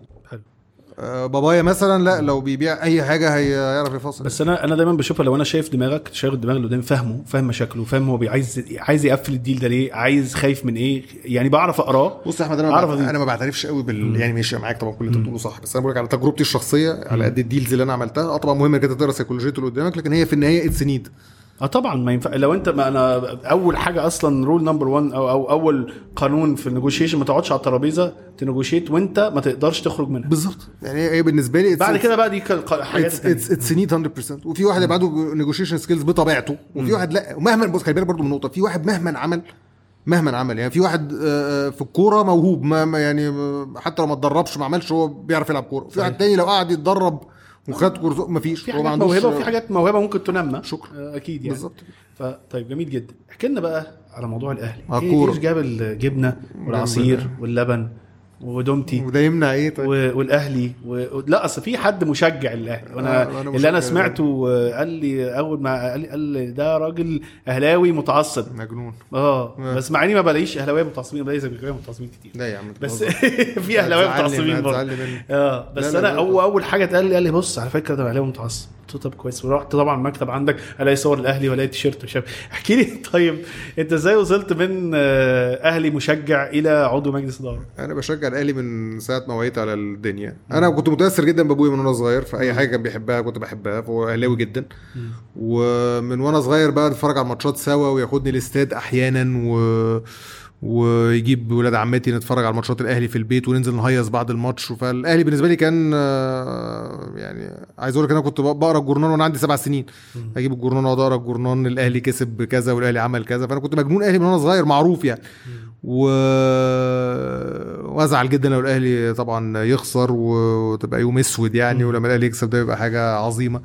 لحد بقى كبرت بدأت أفهم وأنا عندي مثلا 16 سنة إن في حاجة اسمها مجلس إدارة النادي الأهلي وكنت بحب قوي كابتن صالح سليم الله يرحمه كان بالنسبة لي حاجة شيك كده وليه هيبة. فبدأت أقول الله طب ليه الواحد ما يبقاش عضو مجلس إدارة النادي الأهلي يعني؟ اكتشفت إن أنا لازم أبقى عضو في النادي ما كنتش عضو أصلا في النادي. وأنا والدي ما كانش أصلا ليه أي أصحاب في النادي خالص zero. وعارف زي ما يكون عندك حلم كده وتأجله in the back of your mind كده ما ما تفكرش فيه يعني وفضلت بشجع الأهلي طول عمري ومعروف وسط أصحابي إن أنا مجنون أهلي والأهلي ده بالنسبة لي مصدر السعادة الوحيد في حياتي مش مش هزار يعني مش والأيام الأهلي بيبقى فيها وحش أو السنين اللي الأهلي بيبقى فيها وحش بتبقى سنين صعبة عليا. أنا قلت تصور بعد ما الأهلي كسب قلت حلو الحمد لله نعرف تصور النهارده امبارح الأهلي كسب. الحمد لله. ماتش. فقلت بس حلو ماتش الحمد لله. ماتش تعبان يعني مش قصة يعني. لا المهم كسب. آه، لا تمام. لا لا. لا ما تقلقش. يعني لو, لو كنا خسرنا آه أنا ما كنتش آه، كنا هنأجل. لا طبعا الأهلي بالنسبة لي زي ما بقول لك آه، mood stabilizer يعني تقدر تسميه كده بالنسبة لي. فبدأت بقى في 2000 و يعني بدأت بقى دخلت في بدأت أشتغل وحاطط الحلم ده عارف آه، في الدرج كده زي ما بيقولوا. ومش عايز اتدخل يعني مش عايز والدي يتدخل في الموضوع يعني. والدي برضو في الآخر إحنا دومتي وممكن نعمل sponsor ممكن نعمل بتاع. بس أنا مش يعني قصة الأهلي بالذات يعني أنا في دومتي ما كانش عندي الحتة بتاعت آه، إن أنا مش عايز بقى في شركة أبويا وجو اللي أنا في جلباب أبي وجو. لا تمام أنا معاه وفي ظهره وهكمل. الاهلي لا. كنت عايز اشقها أنا لوحدي. يعني كنت عايز اشق طريق في الأهلي لوحدي. ما تسألنيش ليه بس هو يعني قررت إن القصة دي تبقى بتاعتي يعني. ففي 2009 اتعرفت على الكابتن خطيب كان ساكن في العمارة اللي جنبي في على النيل في الجيزة. وكان وقتها مانويل جوزيه كان أشهر مدرب عندنا مشي. وكنت في مدرب أنا عايزه يجي الأهلي يعني ما كانش في social media وقتها. فرحت للكابتن. قلت له ما كانش يعرفني خالص ولا حاجة. فقلت له في اسم مدرب يعني أنا نفسي أعرضه على حضرتك. فهو راجل ذوق يعني فما يعرف. قال لي مين ده؟ فقلت له اسم مدرب عجبه راح واقف. قال لي ده مدرب كويس قوي وبتاع تعرف. بس أنا سامع إن هو رايح السعودية وبتاع. قلت له طب بص في أسماء تانية تحب آه، أقولها لك؟ قال لي آه مفيش مشكلة. رحت رايح المكتب تاني يوم كان يوم سبت حطيت أسماء وحطيت في الورق في ظرف بالكارت بتاعي وسبته له في العمارة. عدى لحد الاثنين التلات لقيته مكلمني في التليفون. نمرة غريبة كده لقيته مكلمني كنت قاعد في اجتماع ما قمت ات- اتنفضت يعني. وقال لي بقى عاجبني قوي المجهود اللي أنت عملته وبتاع آه، تعرف قال لي تعرف تتعاقد معاهم؟ قلت له مش وكيل مدربين أنا ما أعرفش أنا بس. كده يعني. أنا بس كده. قال لي لا بس حاول. حاولت المهم ودخلت وبتاع حاولت أدعبس وكده. وبعدين بقى اتعرفت عليه واتعرفت على خالد مرتجي بعديها. وبعديها بكام يوم رحت عملت عضوية لنفسي ب 80000 جنيه. عضويتي أنا عضويتي آه، يعني أنا في نادي الجزيرة والدي هو العضو وأنا عضو تابع. العكس بقى في الآخر أنا العضو والدي ال- والدي اللي تابع. بس ومشيت بقى. يعني قعدت مع الكابتن كذا مرة ودخلت لجنه تنمية الموارد في 2010 بعدين جت بقى ال... الثورة وجت الأحداث بتاعت الشهداء في 2012 وبعدت بقى خالص عن الموال بتاع الكورة. قعدت أربع سنين ما بشجعش الأهلي يعني مش قادر أتفرج على ماتش حتى من كتر ما كنت نفسيا آه، متضايق. 2016 بدأت أرجع شوية تاني. 2017 بقى بدأ يبقى في كلام على الانتخابات وإن الكابتن الخطيب هينزل. ما كنتش بكلمه كتير يعني كنت بكلمه مثلا عايد عليه مرة كده في السنة ولا حاجة. وقتها بقى جه كان زميلي في المجلس دلوقتي محمد الجرحي كلمني في التليفون قال لي ده انت اسمك اتطرح من من الأسماء ال- اللي ممكن الكابتن يستعين بيها في القايمة. يعني. قلت له أنا يا ابني أنا أنا بعيد خالص عن البتاع قال لي لا اسمك اتقال والناس شكرت فيك وبتاع. قلت له طيب ماشي تمام فير. رحت النادي آه، لفيت. ما كنتش بروح النادي ده خالص يعني بقول لك ما- فيش يعني. رحت لفيت لفة وعملت زي presentation كده نقدر نعمل إيه وما نعملش إيه. كلمت الكابتن في التليفون. قلت له عايز أجي أقعد معاك. قال لي تعالى. رحت له في في الشيخ زايد. آه، عرضت عليه presentation عجبته. قال لي بعديها أنا ما فيش أي وعود باي حاجة. وكان هو وقتها أعلن إن هو هينزل بس ما فيش وعود إن أنا هبقى معاه يعني. آه، انت قال لي أنت عندك كام سنة؟ وقتها كنت 34 و 8 أشهر حاجة كده. ولا 10 أشهر. قلت له بص أنا عندي 34 وشوية وكان فوق السن 35 قال لي طيب تمام وخلينا على اتصال. بعديها ما فيش أسبوعين كده عمل لنا اجتماع كان فيه 20 بني آدم. قايمة تبقى هو و11 حط زي شورت ليست 20 واحد. وقال لنا القايمه دي هي اللي هختار منها ال ال 11 اسم اللي هينزلوا معايا. وقتها كانت المفروض الانتخاب باب الانتخابات يفتح وأنا عايزه يفتح عشان أنزل تحت السن. فعمال يتأخر فكده هطلع فوق السن فمش. هيبقى صعب. مستحيل هياخدني يعني. فلحد بقى جه يوم عيد ميلادي 23 سبتمبر عيد ميلادي كان أول امبارح. ف طيب. كلمته في التليفون قلت له يا كابتن على فكرة أنا تميت 35 وأنا برفع من على حضرتك ال- الحرج يعني. أنا عارف إن في ناس كتير قوي فوق فوق السن. وتحت السن كنا ما فيش غير كنت أنا وجرحي وسراج. ما كانش حتى مهند مجدي ظاهر لسه في الصورة اللي هو معانا. آه قلت له برفع عن حضرتك الحرج يعني. قال لي لا لا لا ما فيش الكلام ده وبتاع كمل زي ما أنت ومش عارف إيه وبتاع. بس. وكنت بقى ما فيش أي خبرة في النادي خالص ولا أعرف أي حد و... ولا ليك صحاب هناك ولا؟ ولا الهوا. أنا بقول كلمني مرة في التليفون حكيت القصة دي قبل كده. كلمني مرة في التليفون قال لي يا محمد أنا عايزك تنزل النادي ت... لما تقعد مع حد تقول لهم بقى أنا كنت ناوي تنزل انتخابات مع الكابتن الخطيب وبتاع. قلت له كابتن على فكرة أنا لو دخلت النادي من ناحية وطلعت من الناحيه الثانية محدش هيسلم عليا أساسا. فقال لي للدرجة دي قلت له أنا راجل صريح معاك أنا مش مش هكدب عليك يعني. ده مسألة انتخابات وأنا راجل صريح معاك يعني. بس لحد بقى بقول لك قبل الانتخابات ب... طب هو شاف فيك إيه يعني؟ ليه؟ أنت كنت صغير ما كنت صغير. معروف. مش مش اللي هو رياضي قديم في النادي. خالص، هو رياضي خالص. فانز جوه. زيرو. طب ما سألتوه ما عادش معاه مرة كده سألته يعني ليه؟ لا والله بقعد معاه لما من السفر. سأله بقى انت طب إيه لا؟ هو هو ما يعني هو زي ما عجبته يعني أفكاري عجبته يمكن دماغي. هو شايف إن أنا بحب ال هو حاسس ده هو دايما بيحس إن أنا بحب أنا ب- تاني بحب الأهلي. يعني أنا لا فارق معايا إن أنا أبقى عضو مجلس إدارة ولا إن أنا أبقى أي حاجة ليها علاقة ب- بالنادي. أنا فعلا بحب النادي. يعني فعلا بحب الأهلي. ده بالنسبة لي حاجة يعني أنا دايما بقول أنا يعني بحس إن الأهلي ده شخص اعتباري أنا بحبه يعني مش مش مجرد نادي بشجعه يعني. فهو هو دا هو دايما بيحس بدي دايما بيحس إن أنا عندي حتة حتة حب للنادي بحسن نية وب- وبصدق يعني. فدخلنا بقى الانتخابات في 2017 كانت أصعب 40 يوم في حياتي. إحنا قدمنا 20 أكتوبر الانتخابات كانت 30 نوفمبر. مسحت النادي. مسحت النادي حرفيا يعني. كنت بروح ثلاث فروع كل يوم. رحت لهم في الشركة قلت لهم بصوا انسوني شوية. delegation بقى مرعب شغل بقى زي ما الكتاب. بيقول بدري. قلت لهم أروح الصبح امضي حاجة لو في حاجة تتمضي ونسوني انزل بقى النادي من من الصبح الف واعمل ومش عارف إيه وبتاع. ربنا وفقني يعني. الحمد لله كنت مشيت كويس وطلعت في ثلاث ثلاث برامج وقتها اتكلمت كويس قوي كنت أول مرة في حياتي أطلع أصلا on air. في حياتي. وكنت مستغرب إن أنا بعرف أتكلم يعني أنا كنت بتتكلم كمان مش في ال- في, في ال business انت بتتكلم في ولا كنت حتى بتكلم يعني أنا الأهلي أنا, وال- أنا وقت الجامعة لما كان بيبقى عندي presentation كان بيجي لي رسالة بيها بأسبوع آه. حرفيا يعني على على قاعدة فيها 30 واحد يعني فإن أنا أطلع on air وطلعت مع لميس ومع مدحت شلبي ومع كان إبراهيم عبد الجواد فبرامج وبتشاف وبتكلم كويس وبقول حاجات ف... فمشيت معايا كويس. يعني يعني عايز أقول لك اكتشفت نفسي في ال... في وقت الانتخابات ده. ومشيت بقى بشكل كويس وال progress بتاعي كان كويس قوي يعني عايز أقول لك إحنا أول ما الانتخابات ما بدأت كنا بنعمل حاجة زي استطلاع رأي. فإحنا قدامنا كان في قائمة تانية فيها ست انفار فوق السن وإحنا ستة وكان في اتنين مستقلين تقريبا. فإحنا total كنا 14 واحد. أنا ترتيبي كان بيطلع 14 أو 13 في استطلاعات الرأي. قعدنا بقى واحدة واحدة كنت كل ما حد يقول لي الموضوع ده أتعصب أكتر وبس أدوس أكتر أتعصب أكتر وأدوس أكتر وأنزل وأعمل مجهود أكتر واقعد أكلم الناس لحد ما حتى الكابتن وقتها جاب الناس بتوع الحملة قال لهم أنا خايف على ضمانتي إن هو هيسقط لأنه بعيد خالص. لحد قبل الانتخابات بثلاث أيام حد كلمني في الحملة أنا هقول لك حاجة بس ما تقولش لحد خالص أنت طالع اسمك نمرة اتنين. من بس ما قايلين لي ما حدش يقول لك عشان تكمل آه، تكمل دوس يعني. بس الحمد لله طلعت التاني فعلا. حلو. الكلام ده كان سنة كام؟ 30 نوفمبر 2017 2017 انت دلوقتي إحنا دلوقتي, دلوقتي ست سنين. ست سنين. إحنا دلوقتي في خدت 23 آه، خدت دورة تانية بقى في 2021 مم. هل اختلفت بقى الدورة الثانية آه طبعا؟ آه طبعا آه طبعا. إزاي بقى؟ لا الخبرة بقى انت برضه خلي بالك الأول. بص الأول فكرة البابليك لايف أنا خدت البورصة وراها السنة اللي بعديها الايه النادي. فانت عامل زي ما تكون تاخد دش مية ساقعة في دش مية سخنة عارف اللي هو مرة واحدة تلاقي نفسك بت... وبعدين إحنا أول كام سنة ما كانوش موفقين قوي كان في ضغط علينا وناس بتشتم وناس بتنتقد ون- فأنا انت عارف بقى انت داخل عضو مجلس النادي الأهلي ده انت بيه يعني اللي هو بقى انت خلاص آه، بدرجة رئيس وزراء يعني انت ما حدش هيكلمك. مرة واحدة شتيمة و social media والناس تبهدلك وناس تخش تشتم. دي أصعب حاجة على فكرة لما انت تبتدي تخش public نوعا ما.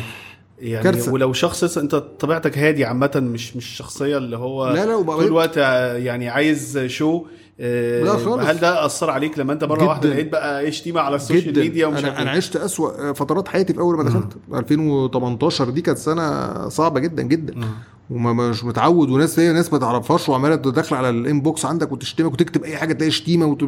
هو يا جماعة في إيه بس بالرأي يعني فاهم؟ أنا أنا مشكلتي في الموضوع ده إن على فكرة الناس دي لو لو هم واقفين قدامك في الشارع مش هيعملوا كده. مع الوقت بقى مع الوقت ما بقتش بقيت بقدر. آه. يعني مع الوقت بقيت بقدر. ليه؟ لأن شفت الجانب الإيجابي بتاعها. فأنا نفس الناس دي لما بنكسب بيشيلوني من على الأرض شيل. وبيكتبوا لي انت أنتوا كلكم كمجلس إدارة أنتوا عظماء وانتوا وانتوا وانتوا وانتوا. وانتوا فمن حقهم. ما بزعلش بقى لا دلوقتي بس الضغطة الأولانية اللي الضغطة الأولانية كانت صعبة. لا الضغطة الأولانية كانت صعبة لأن تاخدها على قلبك على فكرة. لا انت عارف المشكلة إن إحنا ما خدناش خيرها في الأول. يعني آه. انت في الأول أول سنة ولا سنة ونص كانت مش حلوة. فما شفتش الجانب الإيجابي بتاعها. دلوقتي لا دلوقتي أنا تمام. يعني دلوقتي لو أي حد النهارده مثلا إحنا خسرنا مثلا من من أسبوعين ال- السوبر في السعودية كان في ناس بتشتم وناس بتعمل تمام. يعني مقدر لأن أنا عارف كويس قوي إن نفس الناس دي كانت من قبلها بشهرين وقت ما كسبنا في المغرب. ناقص تشيلني من الأرض شيل. أنت فتمام. بتفهم إن ساعات بيبقى هو إيه متضايق فهو بيطلع حبيبي بيطلع أنا بس أنا دخان. أنا أنا زي زيه. أنا ببقى آه. متضايق جدا. أنا أنا زي بقى تروح لي- على ال inbox بتاع تشتمه بقى هي دي الصعوبه مش inbox يا ريت inbox على ال wall بتاعك آه ما أنا قصدي يعني أنت بت... فأنا. دلوقتي بقيت بقدر دي. يعني خ... تمام. ما دام أنت على الجانب الآخر لما بنكسب حاجة بت... بتديني حقي وأنا وأنا مقدر. لما الأهلي بيخسر أنا حياتي بتبقى سودة. أنا أنا الأهلي ده بالنسبة لي أنا دايما بقول الأهلي ده بالظبط زي البنج. طول ما هو بيكسب أنا كل مشاكل حياتي مش حاسس بيها لما الأهلي بيخسر زي ما بتعمل عملية من غير بنج فأنت حاسس بكل حاجة. الأهلي كده بالنسبة لي. صعوبة اللي أنت تبقى بابليك شوية إن أنت في الأول أنا حتى في الأول كنت أزعل لما حد ينتقد انتقاد تقيل وأنت ما تبقى أنت فعلا حاطط التعب وحاطط مش. عارف إيه. مع الوقت ابتديت خلاص يعني أقول لك على إن حاجة- هو متضايق من حاجة تانية وخلاص أقول لك يعني. على حاجة فيا. بس في الأول كانت أنا ما بتضايقش من النقد آه. خالص. ما, بحبوش عشان ما بقاش لا، بس في فرق بين النقد لا لا حد عشان, عشان, يشتمك يعني. عشان ما بقاش ممثل يعني. آه. في ناس النقد بالنسبة لهم خيانة ودي مشكله البلد دي عامة آه. مش مش دي مشكلة مصر طبعا، كلها. طبعا. أنا بالنسبة لي لا أنا تمام النقد تمام. مش بقول لك أنا بحبه يعني أكيد بس بس بتقبله. يعني وبتقبله بحسن نية. يعني لما حد يخش النهارده ينتقد يقول أنتوا كذا كذا كذا كذا بحس إن ده الراجل ده زي ما انت بتقول كده هو عنده الاهلي ده بالنسبة له مهم جدا. هو الحاجة الوحيدة اللي بتطلعه من المود في حياته فمن حقه أنا أنا ما عنديش. مشكلة في النقد أنا عندي مشكلة في أنتوا كذا كذا. كذا في الإدارة في فرق بين أنت ابن كذا كذا. والله ده الفرق بين حصل لي موقف مرة كنا خسرانين ماتش في 2019 ومش شايف قدامي ورحت قعدت في المريت لوحدي قعدت آكل لما أنا ببقى متضايق باكل. فضلت قاعد مثلا الساعة 2 الصبح ولا حاجة وبعدين وأنا بقى خلاص بدأت أهدى شوية وقايم مروح لقيت نمرة من الامارات مكلماني. الساعة 2 الصبح رديت لقيت واحد صوته مش طالع مش طالع. الله يخرب بيوتكم حرام عليكم حسبي الله ونعم الوكيل فيكم أنا بموت أنا مش عارف إيه، أنا في الإنعاش. صعب عليا. يعني ما أيوة، يعني طبعا بيصعب عليك. أنا كلمته تاني يوم الصبح. يعني كلمته تاني يوم الصبح اطمنت عليه. وبعد كده بقى صديقي وتمام وبنتكلم على طول وبتاع. بس عايز أقول لك إن في مواقف معينة أنا قدرته لأن أنا بحس بالإحساس ده. أنا كراجل اهلاوي بحس بالاحساس ده. وزمان على فكرة وأنا في في ال في ال أنا كنت باخد أدوية مهدئة في الشوط الاولاني والزمالك وأنا عندي 16 سنة. بس مش شايف ده حاجة مش مش أحسن حاجة إن طبعا مش أحسن حاجة. للأسف للأسف. أبويا بقى الله يسامحه. آه، هو السبب. أنت السبب يابا عارف أنت هو الأغنية. هو السبب. واحيانا بيقول أنا غلطان أنا عملت فيك كده آه. لا طبعا. لا هي بس خلي بالك يعني التعصب في أي شيء مش مش شيء حلو يعني حتى الرياضة يعني المفروض نلعب أنا رياضي بس أنا عمري ما ت- بصراحة يعني بتفرج على رياضة وأتفرج لا. بس أنا بحب ألعب رياضة ما, ما أروحش إن أنا آه أنا أشجع أنا ما عنديش. تعصب فيها بس أنا كان كان عمي الله يرحمه بقى كان كان تعصب الزمالك فقلت له أنت بيحرق بقى. سجاير وهو إيه ده أكيد- آه. أكيد الزمالك خلص هو. الوحيد اللي كان زملكاوي في في العيلة تقريبا كان واحد أو اثنين في العيلة زملك- والباقي كله أهلاوية ماشي فبس كان كان تقول له يا عم حرام عليك تقعد تحرق يعني تحرق في نفسك على إيه؟ ما بص أقول لك على حاجة ما هو تاني. أنا أنا الكلمة دي دايما بقولها. ما هو لو أنا النهارده ما اتضايقتش قوي لما الأهلي يخسر مش هعرف أفرح لما يكسب. ما هو جو إن أنا أفرح بس لما يكسب وبتاع ولما يزعل لما يخسر ما أزعلش قوي ما أعرفش يعني أساس صعب عشان هتزعل قوي فهت آه بس صحتك هي دي المشكلة. طبعاً. يعني أنا طبعاً. أنا كنت بتابع ماتشات ال basket بقى زمان في وأنا في الجامعة أكتر يعني من الكوره ماليش يعني مش خلي بالك ال basket. آه، حرقت آه. أعصاب زي زي أنا كنت بحب يعني بحب أتفرج على ال NBA وكده. فمرة كده دخلنا امتحان قبل الامتحان بنذاكر ومش عارف إيه كان في ماتش. فهتتفرج على الماتش مش عارف إيه. فبقول لواحد صاحبي يعني بقول له أنت مش هتيجي تتفرج؟ يا عم ده الماتش قال لي بقول لك إيه؟ اللي لعيبه هيعملوا ملايين واصحاب الأندية هيعملوا مليارات. انت هتعمل إيه بقى؟ سواء أو بس أنا ما بعرفش اعمل كده. فقلت له والله عندك حق. رحت أنا مره مره مرة خدت معايا كتب أذاكر في الإستاد. من كتر ما أنا ما بقدرش. آه كان ماتش final ذاكرت دوري. إيه بالظبط؟ ما ذاكرتش حاجة وخسرنا الدوري. وكان يوم أسود. ورميت ما- الكتب على الناس. رميتها كلها. شفت؟ رميتها وأنا داخل أساسا. الراجل قال لي ما ينفعش تخش عشان ممكن تعرفه تقول له خدها يا عم. ارمي الكتب يا عم. خدها يا عم بالقرف طيب أنا عندي كده كام سؤال بحب دايما يعني أقولهم في الثلث الأخير من الحلقة. آه، محمد تفتكر في ال business الفكرة ولا الفريق؟ هبقى فيلسوف قوي لو قلت لك الاثنين مفيش حاجة اسمها فريق من غير فكرة حلو. لكن أحيانا في فكرة من غير فريق بتنجح.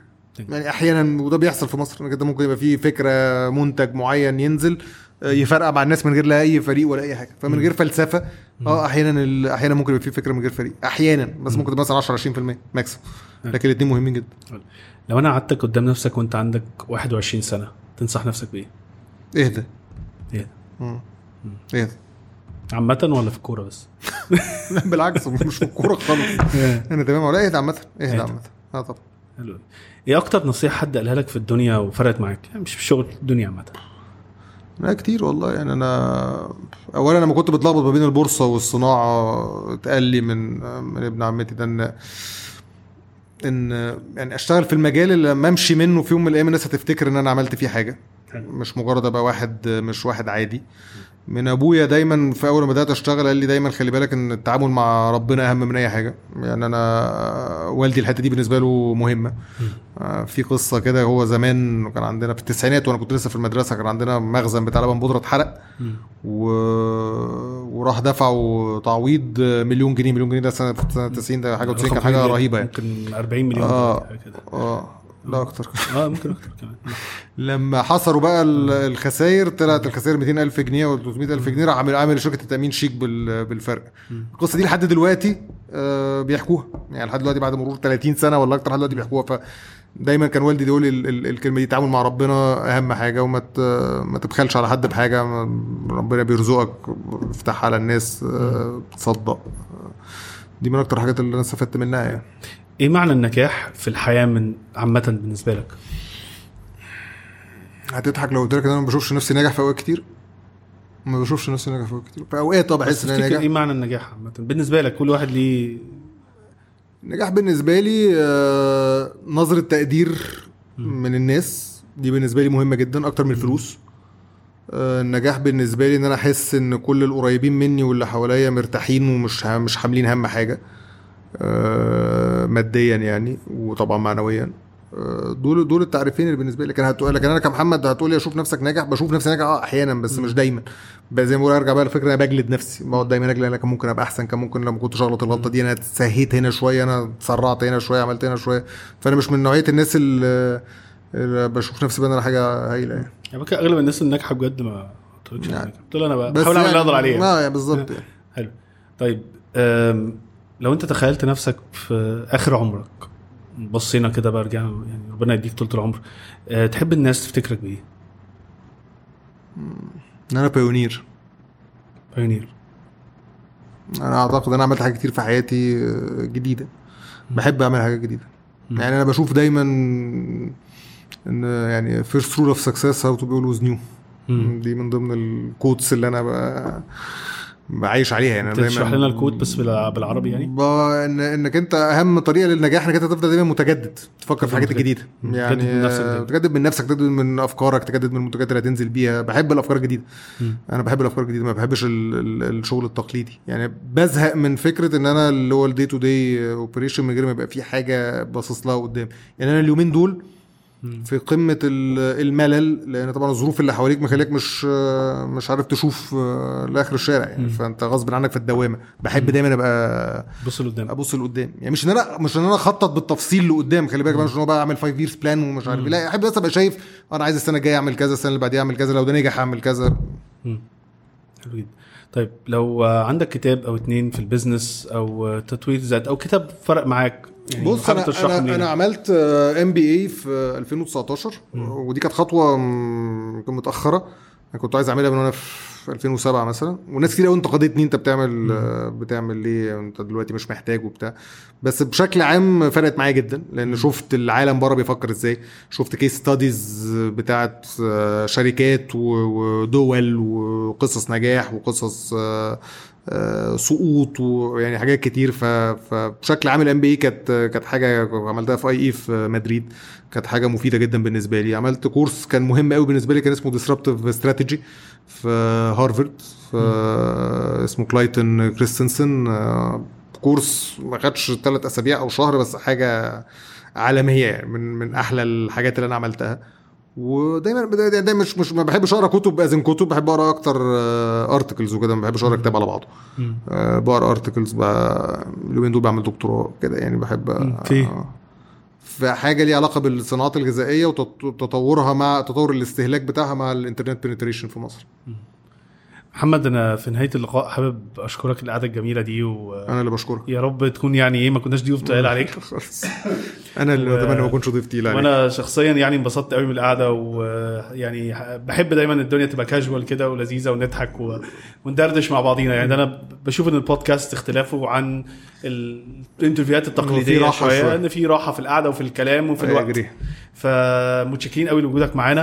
ولو انت أو انت لسه بتتفرجوا علينا لغاية دلوقتي ما تنساش تعمل ال bell notification أو تفعل جرس ال notification وتنساش تعمل subscribe لو انت بتتفرج علينا على اليوتيوب و share مع أصدقائك أو أكبر عدد من الناس عشان نقدر نوصل المعلومات دي لأكبر عدد من الناس ونقدر نجيب ضيوف تانيين زي محمد وغيره يعني يشاركونا في المشوار بتاعهم. ولو انت بتسمعنا على أي منصة من المنصات الصوتية للبودكاست ما تنساش تعمل 5 star review و comments بتاعتك ونشوفكم في حلقة جديدة من business بالعربي بودكاست وما تنساش أنت سيوة حياتك. سلام عليكم.